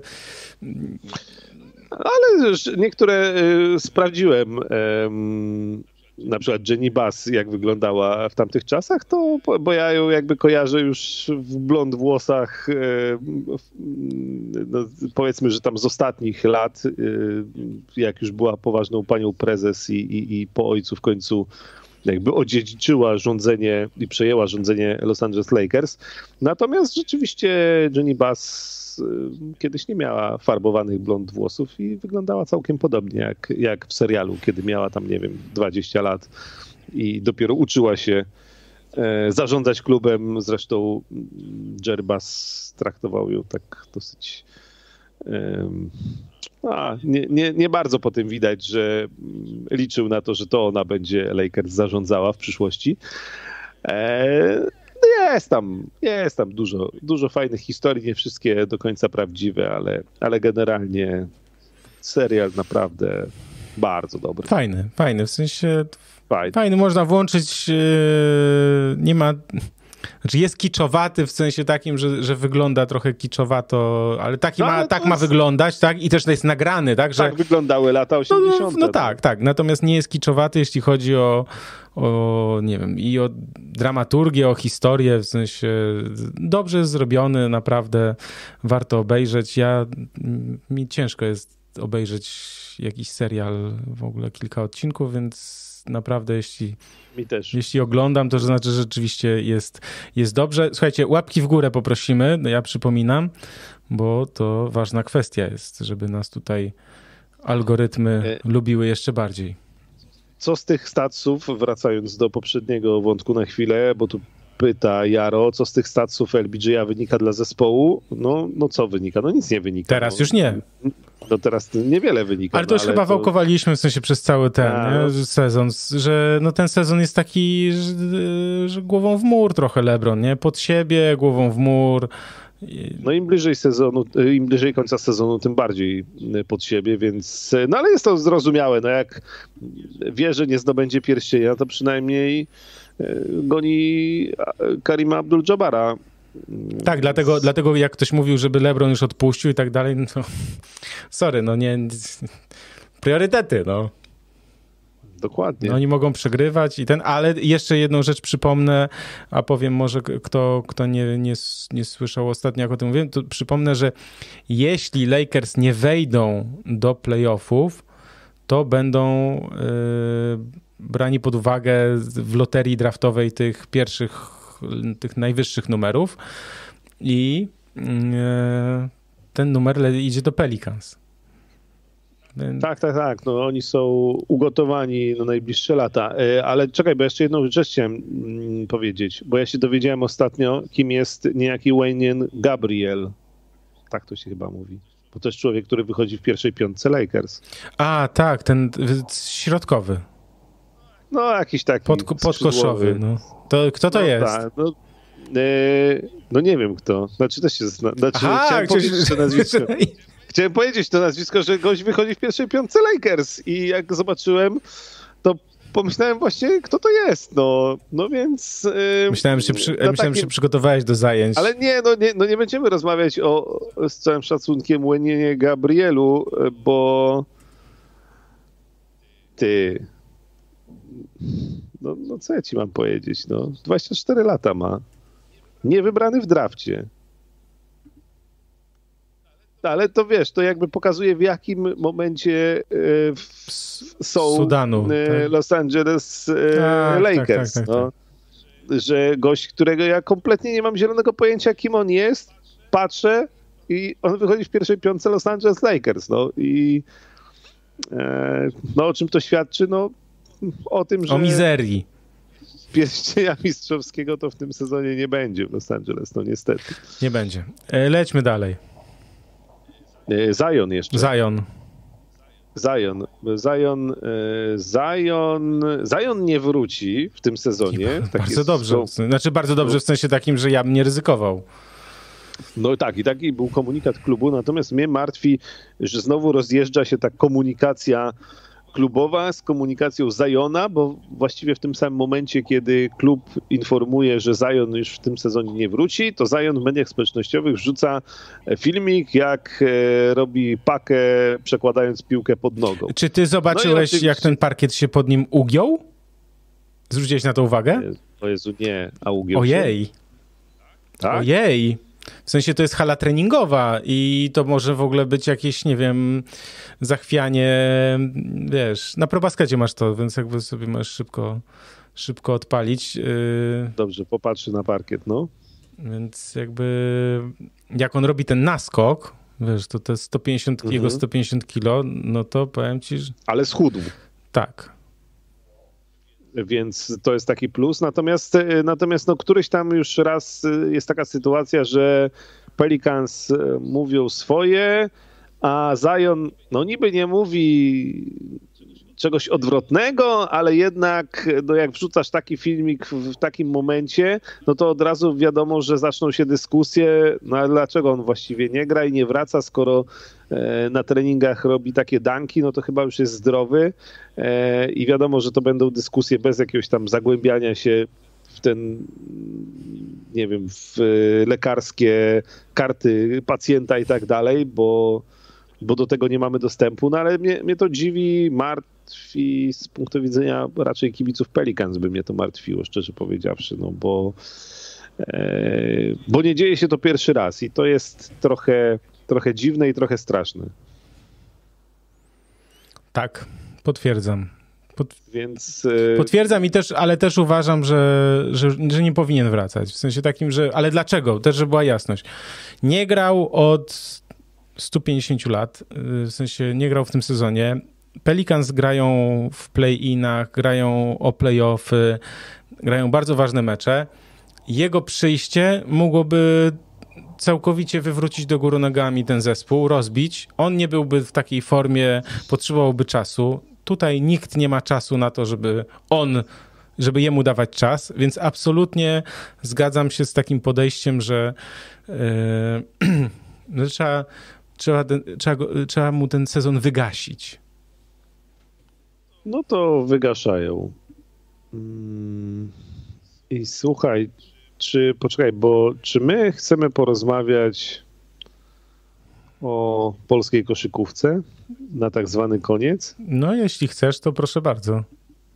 Mieliśmy tutaj takie zapytania. Za... My o, pol o polskiej koszykówce nie rozmawiamy za często bo nie często jest o czym. E, natomiast no, był generalnie dosyć gorący ostatni okres w tej naszej polskiej koszykówce. Niestety, wcale nie z powodu jakichś sukcesów e, naszych koszykarzy, tylko z powodu takiego, że kapitan reprezentacji Polski Mateusz Ponitka e, no nie wiadomo było, czy opuści Zenit Sankt Petersburg, grający w lidze rosyjskiej, czy, go, czy nie opuści. E, Mateusz ukrył się przed mediami. Jego brat Marcel, z którym nie ma Mateusz najlepszych relacji, e, też grający w lidze rosyjskiej, z tam tego klubu odszedł z Permu, natomiast, natomiast Mateusz Ponitka o tyle był w trudnej sytuacji, że Zenit, jako że ma sponsora w postaci Gazpromu, to mimo sankcji wszelakich nałożonych na Rosję finansowo ma się całkiem nieźle i generalnie Zenit nie zgodził się pierwotnie na e, zwolnienie zagranicznych koszykarzy. To się udało dopiero po jakimś czasie.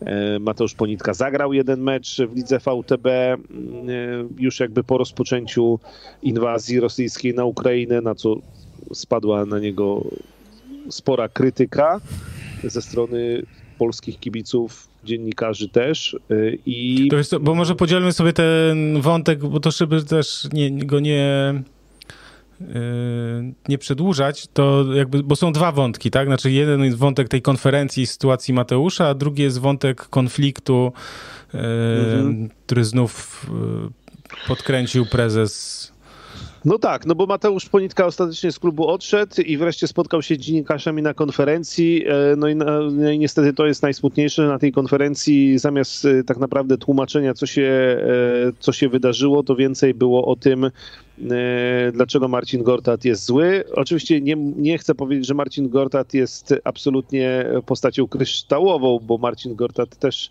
pewnie ma parę rzeczy na sumieniu w takim znaczeniu, że nie wiem, wypowiedzi, e, które gdzieś tam się mogły Mateuszowi nie podobać. Natomiast w tym wszystkim jest prezes Polskiego Związku Koszykówki pan Radosław Piesiewicz, który mam wrażenie, że dolewa oliwy do ognia, gdzie tylko może. I jest skonfliktowany. Oczywiście ta historia konfliktów y, jest długa, bo to i Adam Waczyński, były kapitan reprezentacji, który w tej reprezentacji już nie gra, sprawa obozu przed Mistrzostwami Świata, sprawa premii po Mistrzostwach Świata e, z Marcinem Gortatem. Najpierw chciał go namówić na grę w Mistrzostwach Świata, a później te drogi się rozeszły i jest skonfliktowany. I teraz znowu jest kolejny konflikt, y, do którego mam wrażenie, że to prezes zamiast jakoś próbować to załagodzić, y, dolewa i dolewa i wznieca jeszcze bardziej ten konflikt.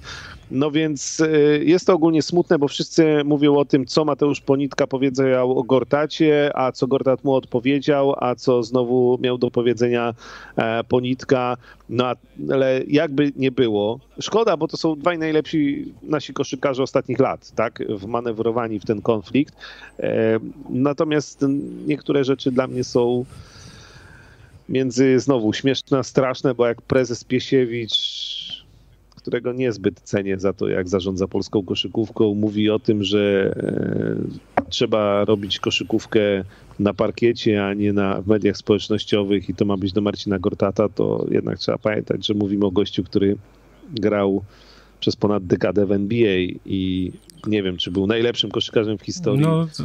czy nie, natomiast jakiś tam szacunek wydaje mi się, że mu się należy, nawet jak czasami też coś chlapnie, do czego ma pewnie prawo, albo i nie, nie wiem. No ale generalnie konflikt konfliktem, słowa, które powiedzieli obaj, mhm. natomiast jak ja, ja bym chciał mieć prezesa, który raczej godzi niż dzieli środowisko. O, no coś ty. No, tak, mam takie marzenie. No, to musisz jeszcze chwilę poczekać. Ale wiesz co, to ja tylko się odniosę, bo, bo dla mnie to są dwa wątki. Ja bym najpierw odnośnie tej konferencji Ponitki, znaczy ona po prostu została źle rozegrana, źle zorganizowana, czy ta narracja była zupełnie niepotrzebna, że nawet jak Ponitka chciał odpowiedzieć, nazwijmy to na krytykę Marcina, to powinien zaczekać na przykład na jakieś pytanie, żeby to nie wyszło tak, bo, bo, to, bo wyszło tak, że on powiedział, no jestem, już udało mi się, natomiast Marcin Gorta to, to, to, to i to. I to jest wizerunkowo po prostu strzał w kolano. I ja uważam, że w związku z tym, że nie było wcześniej komunikatów od y, Mateusza, bo on nie ma mediów społecznościowych, co też uważam za błąd, bo dzisiaj zawodowy sportowiec, kapitan reprezentacji, jak chce budować swoją, swoją no, swój wizerunek, swoją postać, w sensie to, to musi mieć też relacje z kibicami poza, poza samym graniem. Ja wiem, że on jest zawodnikiem, który się skupia tylko na graniu, tylko dzisiaj no trochę zawodowy sport to mam wrażenie, że jednak jest no, przede wszystkim ogromny biznes, tak? I dlatego zresztą ci zawodnicy zarabiają tak ogromne pieniądze. No, czy, czy, czy wyobrażamy sobie Roberta Lewandowskiego bez mediów społecznościowych, tak? Czy, czy on by miał te wszystkie kontrakty reklamowe, yy, gdyby nie miał mediów społecznościowych? No miałby na pewno ograniczone, tak? Więc jakby to jest, to jest też element, który w ogóle wpływa na, na wizerunek, na odbiór polskiej koszykówki i na to, jak ci zawodnicy potem sami mogą no, się sprzedawać w sensie w kwestii marketingowej, tak? To jest jakby dla mnie y, ważna kwestia. Moim zdaniem fakt, że nikt. Ja rozumiem to, że Mateusz tam poleciał y, po tej przerwie, musiał wrócić, tam chciał rozwiązać kontrakt, tylko że i rozumiem też, że nie mógł nic powiedzieć, tak? W sensie nie mógł powiedzieć, no bo y, był bardzo ostrożny, miał, ten kontrakt jeszcze ważny dwa lata, zależało mu, żeby go rozwiązać, jasne, tylko że wiesz, że że brak jakiegokolwiek komunikatu, czy brak wypuszczenia na przykład informacji do mediów, taki nawet właśnie, wiesz, przez znajomego dziennikarza, bo tak to się robi w jak się w PR-ze pracuje, że można pewne rzeczy sprzedać, wypuścić i tak dalej.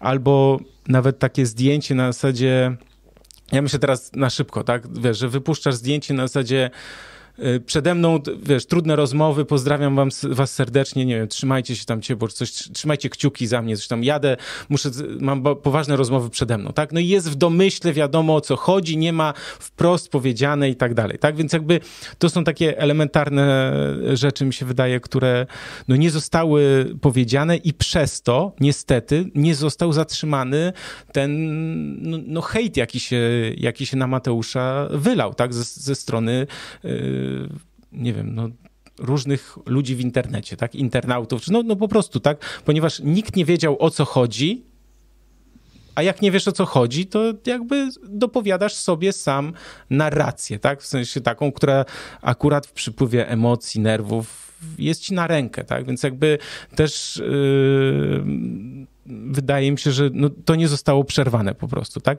Druga rzecz jest taka, że zamiast organizować taką konferencję, gdzie będzie właśnie, wiesz, pewne, że będzie ostrzał, w sensie dużo pytań trudnych i coś można źle powiedzieć i tak dalej, to ja bym jednak zorganizował to w ten sposób, że wiesz, trzy wywiady do dużych mediów yy, internetowo-gazetowych oraz jeszcze na przykład, nie wiem, te setki tak zwane, czyli wypowiedzi na przykład, albo dłuższy wywiad do, do, do telewizji i masz sprawę załatwioną w sensie takim, że masz kontrolę nad przekazem.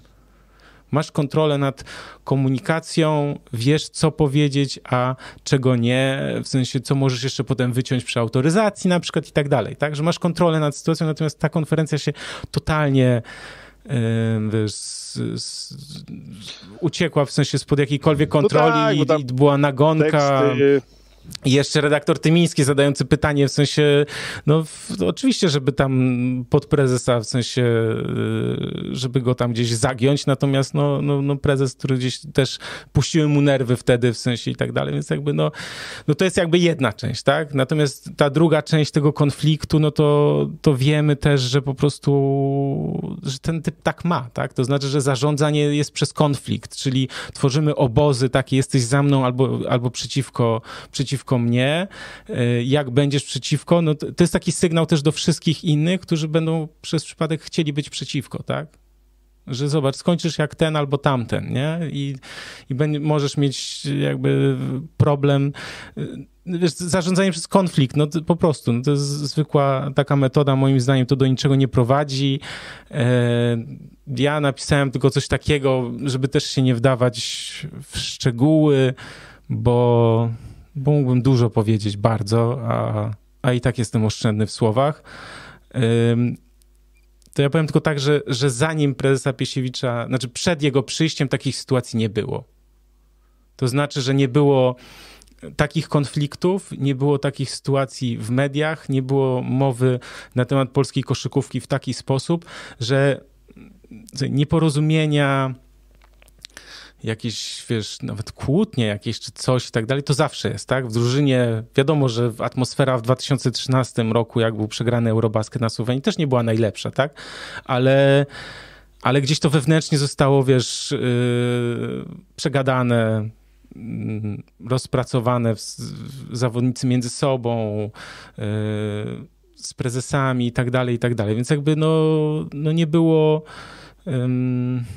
nie było wcześniej takich sytuacji, więc tutaj, bo jeśli ktoś mówi, bo to ja tylko chciałem do takich osób, które sobie mówią, no tak, ale Marcin to tam w 2000, tam nie wiem, 19 czy 20 to powiedział to i to i prawda leży zawsze po środku i tak dalej, i tak dalej, no to ja tylko jakby ucinając w sensie takie dywagacje, że może ktoś tam coś tam kiedyś też powiedział, to, to tylko powiem, że po prostu takich sytuacji e, wcześniej nie było i też zostawię może z takim z takim e, z takim wątkiem, jak ktoś myśli, że to jest tak fajnie, jak gość wpada do szatni, pamiętasz w meczu z, po meczu z Chinami, tam rzuca ujami, nie? I, i, ale fajny gość, nie? Tam ja usłyszałem, ktoś mnie tam nagrywał, yy, przyjechał setkę nagrać po tym meczu i mówi, no ale tak taki fajny, nie? Z, z energią yy, swój chłop, nie? I ja mówię, wiesz co, no rozumiem, że możesz tak to widzieć, tylko zastanów się, jak to jest, takie rzeczy są yy, po wygranych meczach, to pomyśl, jak jest czasami po przegranych. No i ten gość, aha, okej, okay. tak wiesz, dałem mu do myślenia, tak? Więc jakby konflikt jest zawsze zły i zawsze cierpią na tym obie strony, tak? To znaczy, więc jakby, a dążenie do konfliktu i, i taka, widać, że chęć taka, tak? Bo to też, też Łukasz Cegliński z, z Piotrkiem Wesołowiczem napisali, w sensie, że też był ten ciekawy wątek na konferencji, jak tam ktoś spoza środowiska koszykarskiego tłumaczył i no ale jak to? No, tak jakby nie chciał, nie rozumiał, że wiesz, że, że można dojść do porozumienia, w sensie, no nie, no, że już nie. Więc jak, no jak nie, no to potem, wiesz, to potem masz takie sytuacje jak ze zwalnianiem trenera Taylora. No, fajnie w sensie była krytyka ogromna na Taylora, tylko że e, wiesz, jeden Eurobasket, drugi Eurobasket, Mistrzostwa Świata były. Natomiast yy, wiesz, a tam marudzenie, narzekanie, bo to jest jakby ten. Natomiast no, no co dała ta zmiana w sensie tren, trenera, tak? Na razie nie za wiele. Ja oczywiście życzę jak najlepiej, w sensie, żeby ta drużyna jeszcze zajęła wyższe miejsce, natomiast no, no, no też mam nadzieję, że ktoś, ktoś wyciąga wnioski i weźmie za to też odpowiedzialność, tak, za taką decyzję. No. Mam wrażenie, że nie. Że na to to akurat nie możemy liczyć e, w obecnej sytuacji, że ktoś wyciąga wnioski e, i weźmie odpowiedzialność. Nie, nie, nie, nie. przecież wszystko jest super. Wszystko jest super znakomicie jest. E, także szkoda, tak, szkoda, szkoda, a mi jednego i drugiego szkoda. E, znaczy myślę, że Marcin Gortat to już ma trochę bardziej na to, że tak powiem, stosunek e, z dystansu, mhm. zdystansowany, bo już jest poza, poza tym. Natomiast Mateusza mi trochę szkoda, bo uważam, że to jest. Ale dobrze mu Marcin odpowiedział, w sensie takim, że. Bo ja myślę, że Wiesz, no ja myślę, że Mateusz też pod, i pod presją, w sensie, i, te, i też go wkurzyło jakoś tam, yy, wiesz, że też, też go wkurzyły, tak, te, te, te, te, te wypowiedzi w sensie i tak dalej. Natomiast ja myślę, że to było tak, że on był rzeczywiście poddenerwowany, natomiast jakby nikt go nie zatrzymał, tak, w sensie w, w tym, mhm. że, żeby, to ja teraz, wiesz, Gortatowi i tak dalej, no, wiesz, no to, to trzeba w takich sytuacjach, wiesz, no słuchaj, ja pracowałem tam parę lat. Pewne rzeczy czasem się zatrzymuje, no w sensie wiesz, dyskutuje, rozmawia i tak dalej, nie? Że jakby warto warto gdzieś się tam czasem ugryźć język trzy razy i jakby sobie tam... Żeby później nie, nie gadać głupot w stylu takim, że znam realia NBA i wiem dlaczego... No tak, no to, było, to już było totalnie niepotrzebne i to jest zresztą nie, nie, nieprawda, tak? Więc jakby, wiesz, że takie próba takiej, takiej też... No, znaczy sam, ja rozumiem, że wiesz co, gdyby Mateusz chciał wbić szpilę, to jakby mógł wbić po prostu jakimś tam jednym tekstem podczas któregoś z pytań, po prostu wbić szpilę, tak? To, to jest jakby takie, mm -hmm. powiedzmy, naturalne, to jest trochę to, co ja robię, też niestety mi się zdarza, bo też nie jestem święty i, i właśnie mówię tam, a, kurna, już mnie tak zdenerwował, znowu ktoś do mnie zadzwonił, opowiada historię niesamowite, ja mówię, o Jezu, gotuje się we mnie, kurna, i no dobra, już tam napiszę coś, nie?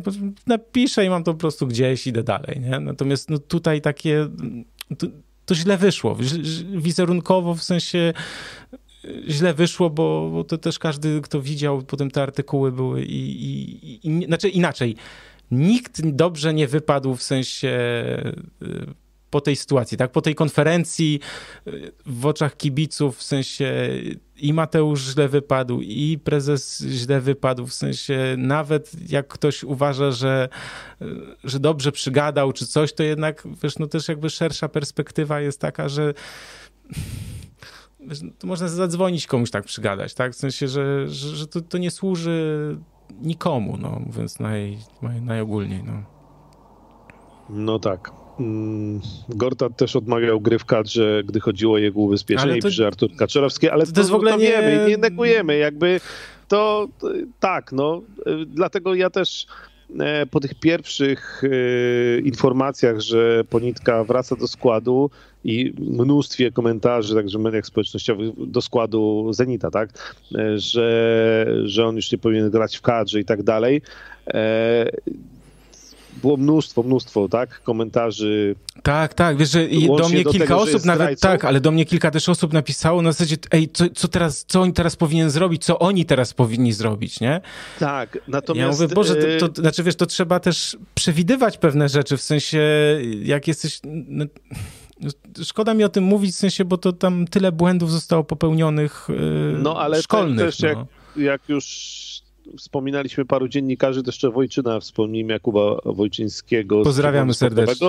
Tak, no bo on tak naprawdę jako jedyny e, wtedy bardzo szybko odrobił taką podstawową robotę dziennikarską, napisał artykuł, wyjaśnił po kolei Dobra. dwa lata kontraktu, e, Zenit nie puszcza swoich zawodników, Mateusz nie może tak po prostu odejść. I wiesz, bez mówienia, czy on powinien grać w kadrze, czy nie powinien, czy dlaczego nie wyjechał i tak dalej, to się gdzieś tam później dopiero, dopiero wyjaśniło. Ja naprawdę ja nie mam problemu. Dzisiaj Mateusz odszedł, wiemy jak jest. Jak dla mnie on może grać w reprezentacji. Nie, to w ogóle tak nie podlega Marcin, dyskusji. Jak Marcin Gortat w 2011 roku e, w, z powodu tego, że PZ Kosz nie był w stanie mu wykupić nie, Nie, to ja ci powiem, poczekaj, to ja ci powiem, to nie było tak, że nie był w stanie wykupić, tylko jakby żaden ubez, ubezpieczyciel nie chciał czegoś takiego ubezpieczyć, ponieważ istniała możliwość że on specjalnie zerwałby kontrakt, to jest hipoteza ubezpieczyciela, tak? Że mógłby zerwać kontrakt, czy y, klub by z nim zerwał kontrakt, on by y, dostał wtedy kasę z ubezpieczenia i podpisał i podpisał nowy kontrakt, tak? Więc jakby nikt nie chciał, nikt nie chciał za, zagwarantować tego. Marcin był jeszcze przed tymi najwyższymi kontraktami, więc jakby ja, ja wiem, bo to jest skomplikowane, tak? Ale w sensie takim, że nie było ubezpieczyciela, który by na to poszedł, ponieważ istniało ryzyko takie, a nie inne. Natomiast to, co powiedziałeś, ja tylko chcę powiedzieć, bo to jest ważne bardzo, co powiedziałeś o tym, że y, Kuba Wojczyński napisał i wyjaśnił, tak? Tylko, że kwestia jest taka, że do kogo to dotarło, tak? Do, do, do garstki ludzi, którzy to przeczytali, natomiast ta fala już się rozlała dużo szerzej, tak? I teraz zadaniem no, zarówno Mateusza i jego ludzi, jego sztabu, nazwijmy to, oraz y, koszkadry, czyli reprezentacji, która, czy PZ Kosza, który, który mu pomaga, to to ich zadaniem jest to, żeby ta informacja trafiła do tych kibiców, tak?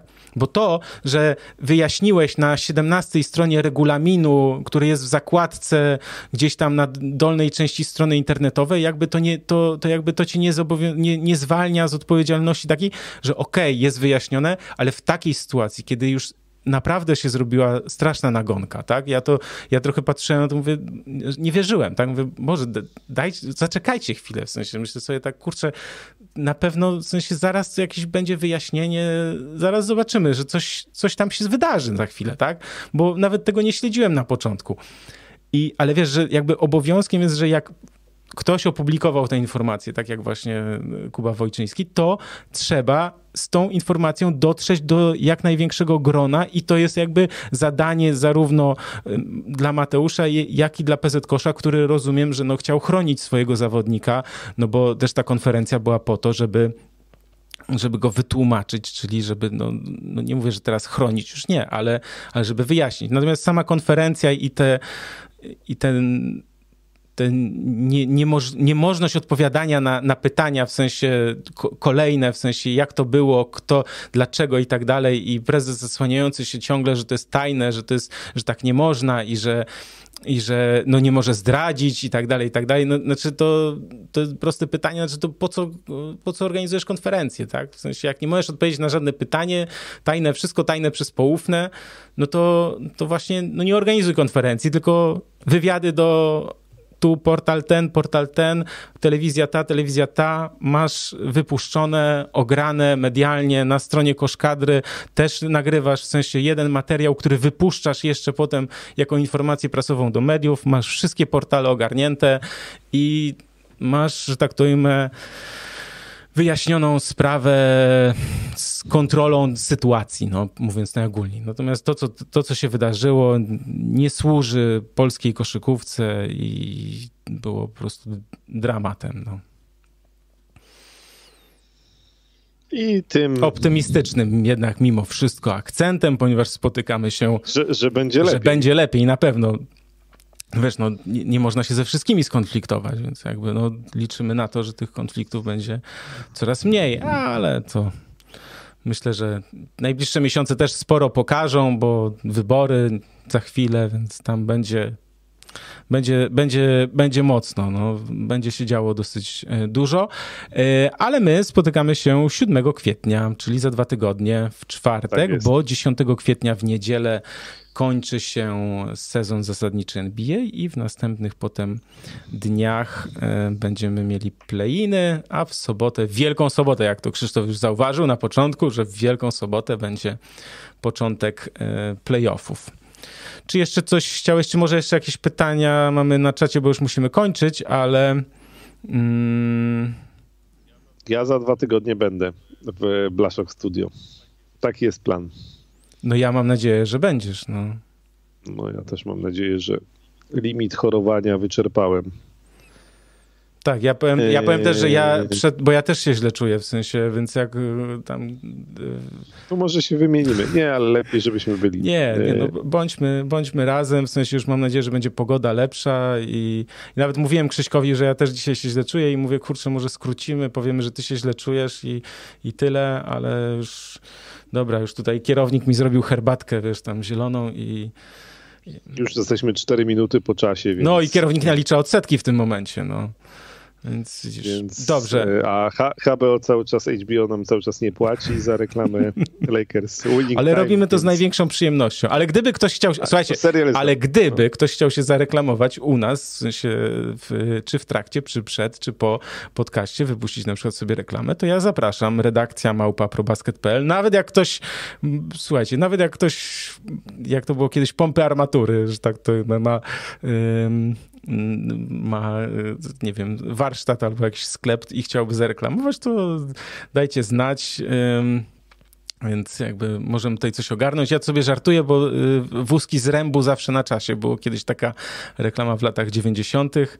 I pamiętam, że świętej pamięci redaktor Zieliński, który komentował pierwszy mecz y, koszykówki w, w WOT, to było warszawski okręgowy...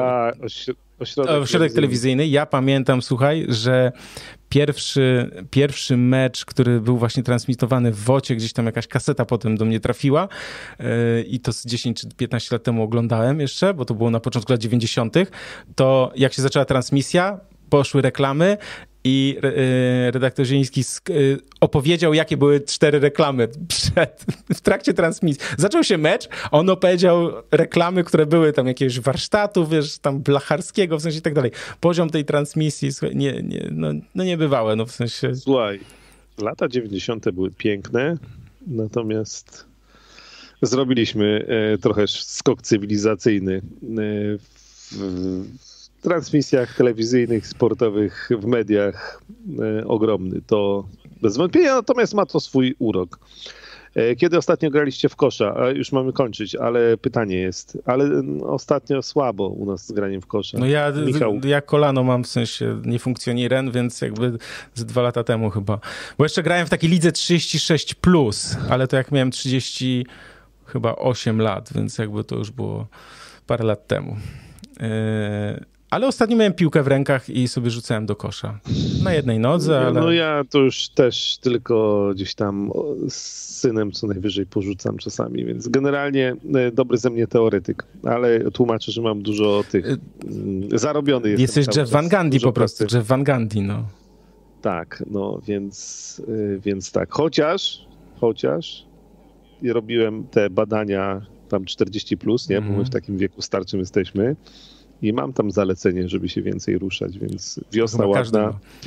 Piłek do koszykówki w domu nie brakuje. A to wiesz, wiesz jak jest. Wojska tak, są. wiesz jaki to jest ten. To ja już na koniec taką dygresję, w sensie, że jak ma się, że jak się spotykasz z kumplami, z którymi się nie widujesz, nie, znaczy widujesz raz na pół roku na przykład, yy, a już wszyscy są około czterdziestki, to pierwsze 25 minut rozmowy to jest o tym, yy, kto jaką ma problemy ze zdrowiem, wiesz, tego i tak dalej, bo to jest szokiem. Podobno potem, jak już się ma po 50 lat, to już wszyscy mają te, te problemy, w sensie leki biorą tu na nadciśnienie, ten na cholesterol, więc jakby już wszyscy biorą, wszyscy mają problemy, więc już się o tym nie gada. Natomiast koło 40 to to jest takie, wiesz, wow, stary, w szoku, nowość, nowość bo tutaj, wiesz, tego i tam i tak dalej. No, także, także tego. Dobra, yy bardzo wszystkim dziękujemy. Mam nadzieję, że dużo osób nas obejrzy mimo wszystko potem z odtworzenia.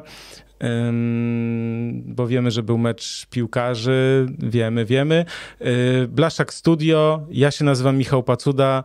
W domowym studiu był Krzysztof y, Sendecki, jest nadal i tam już zostaje, przynajmniej na dzisiaj na noc, bo musi się kurować.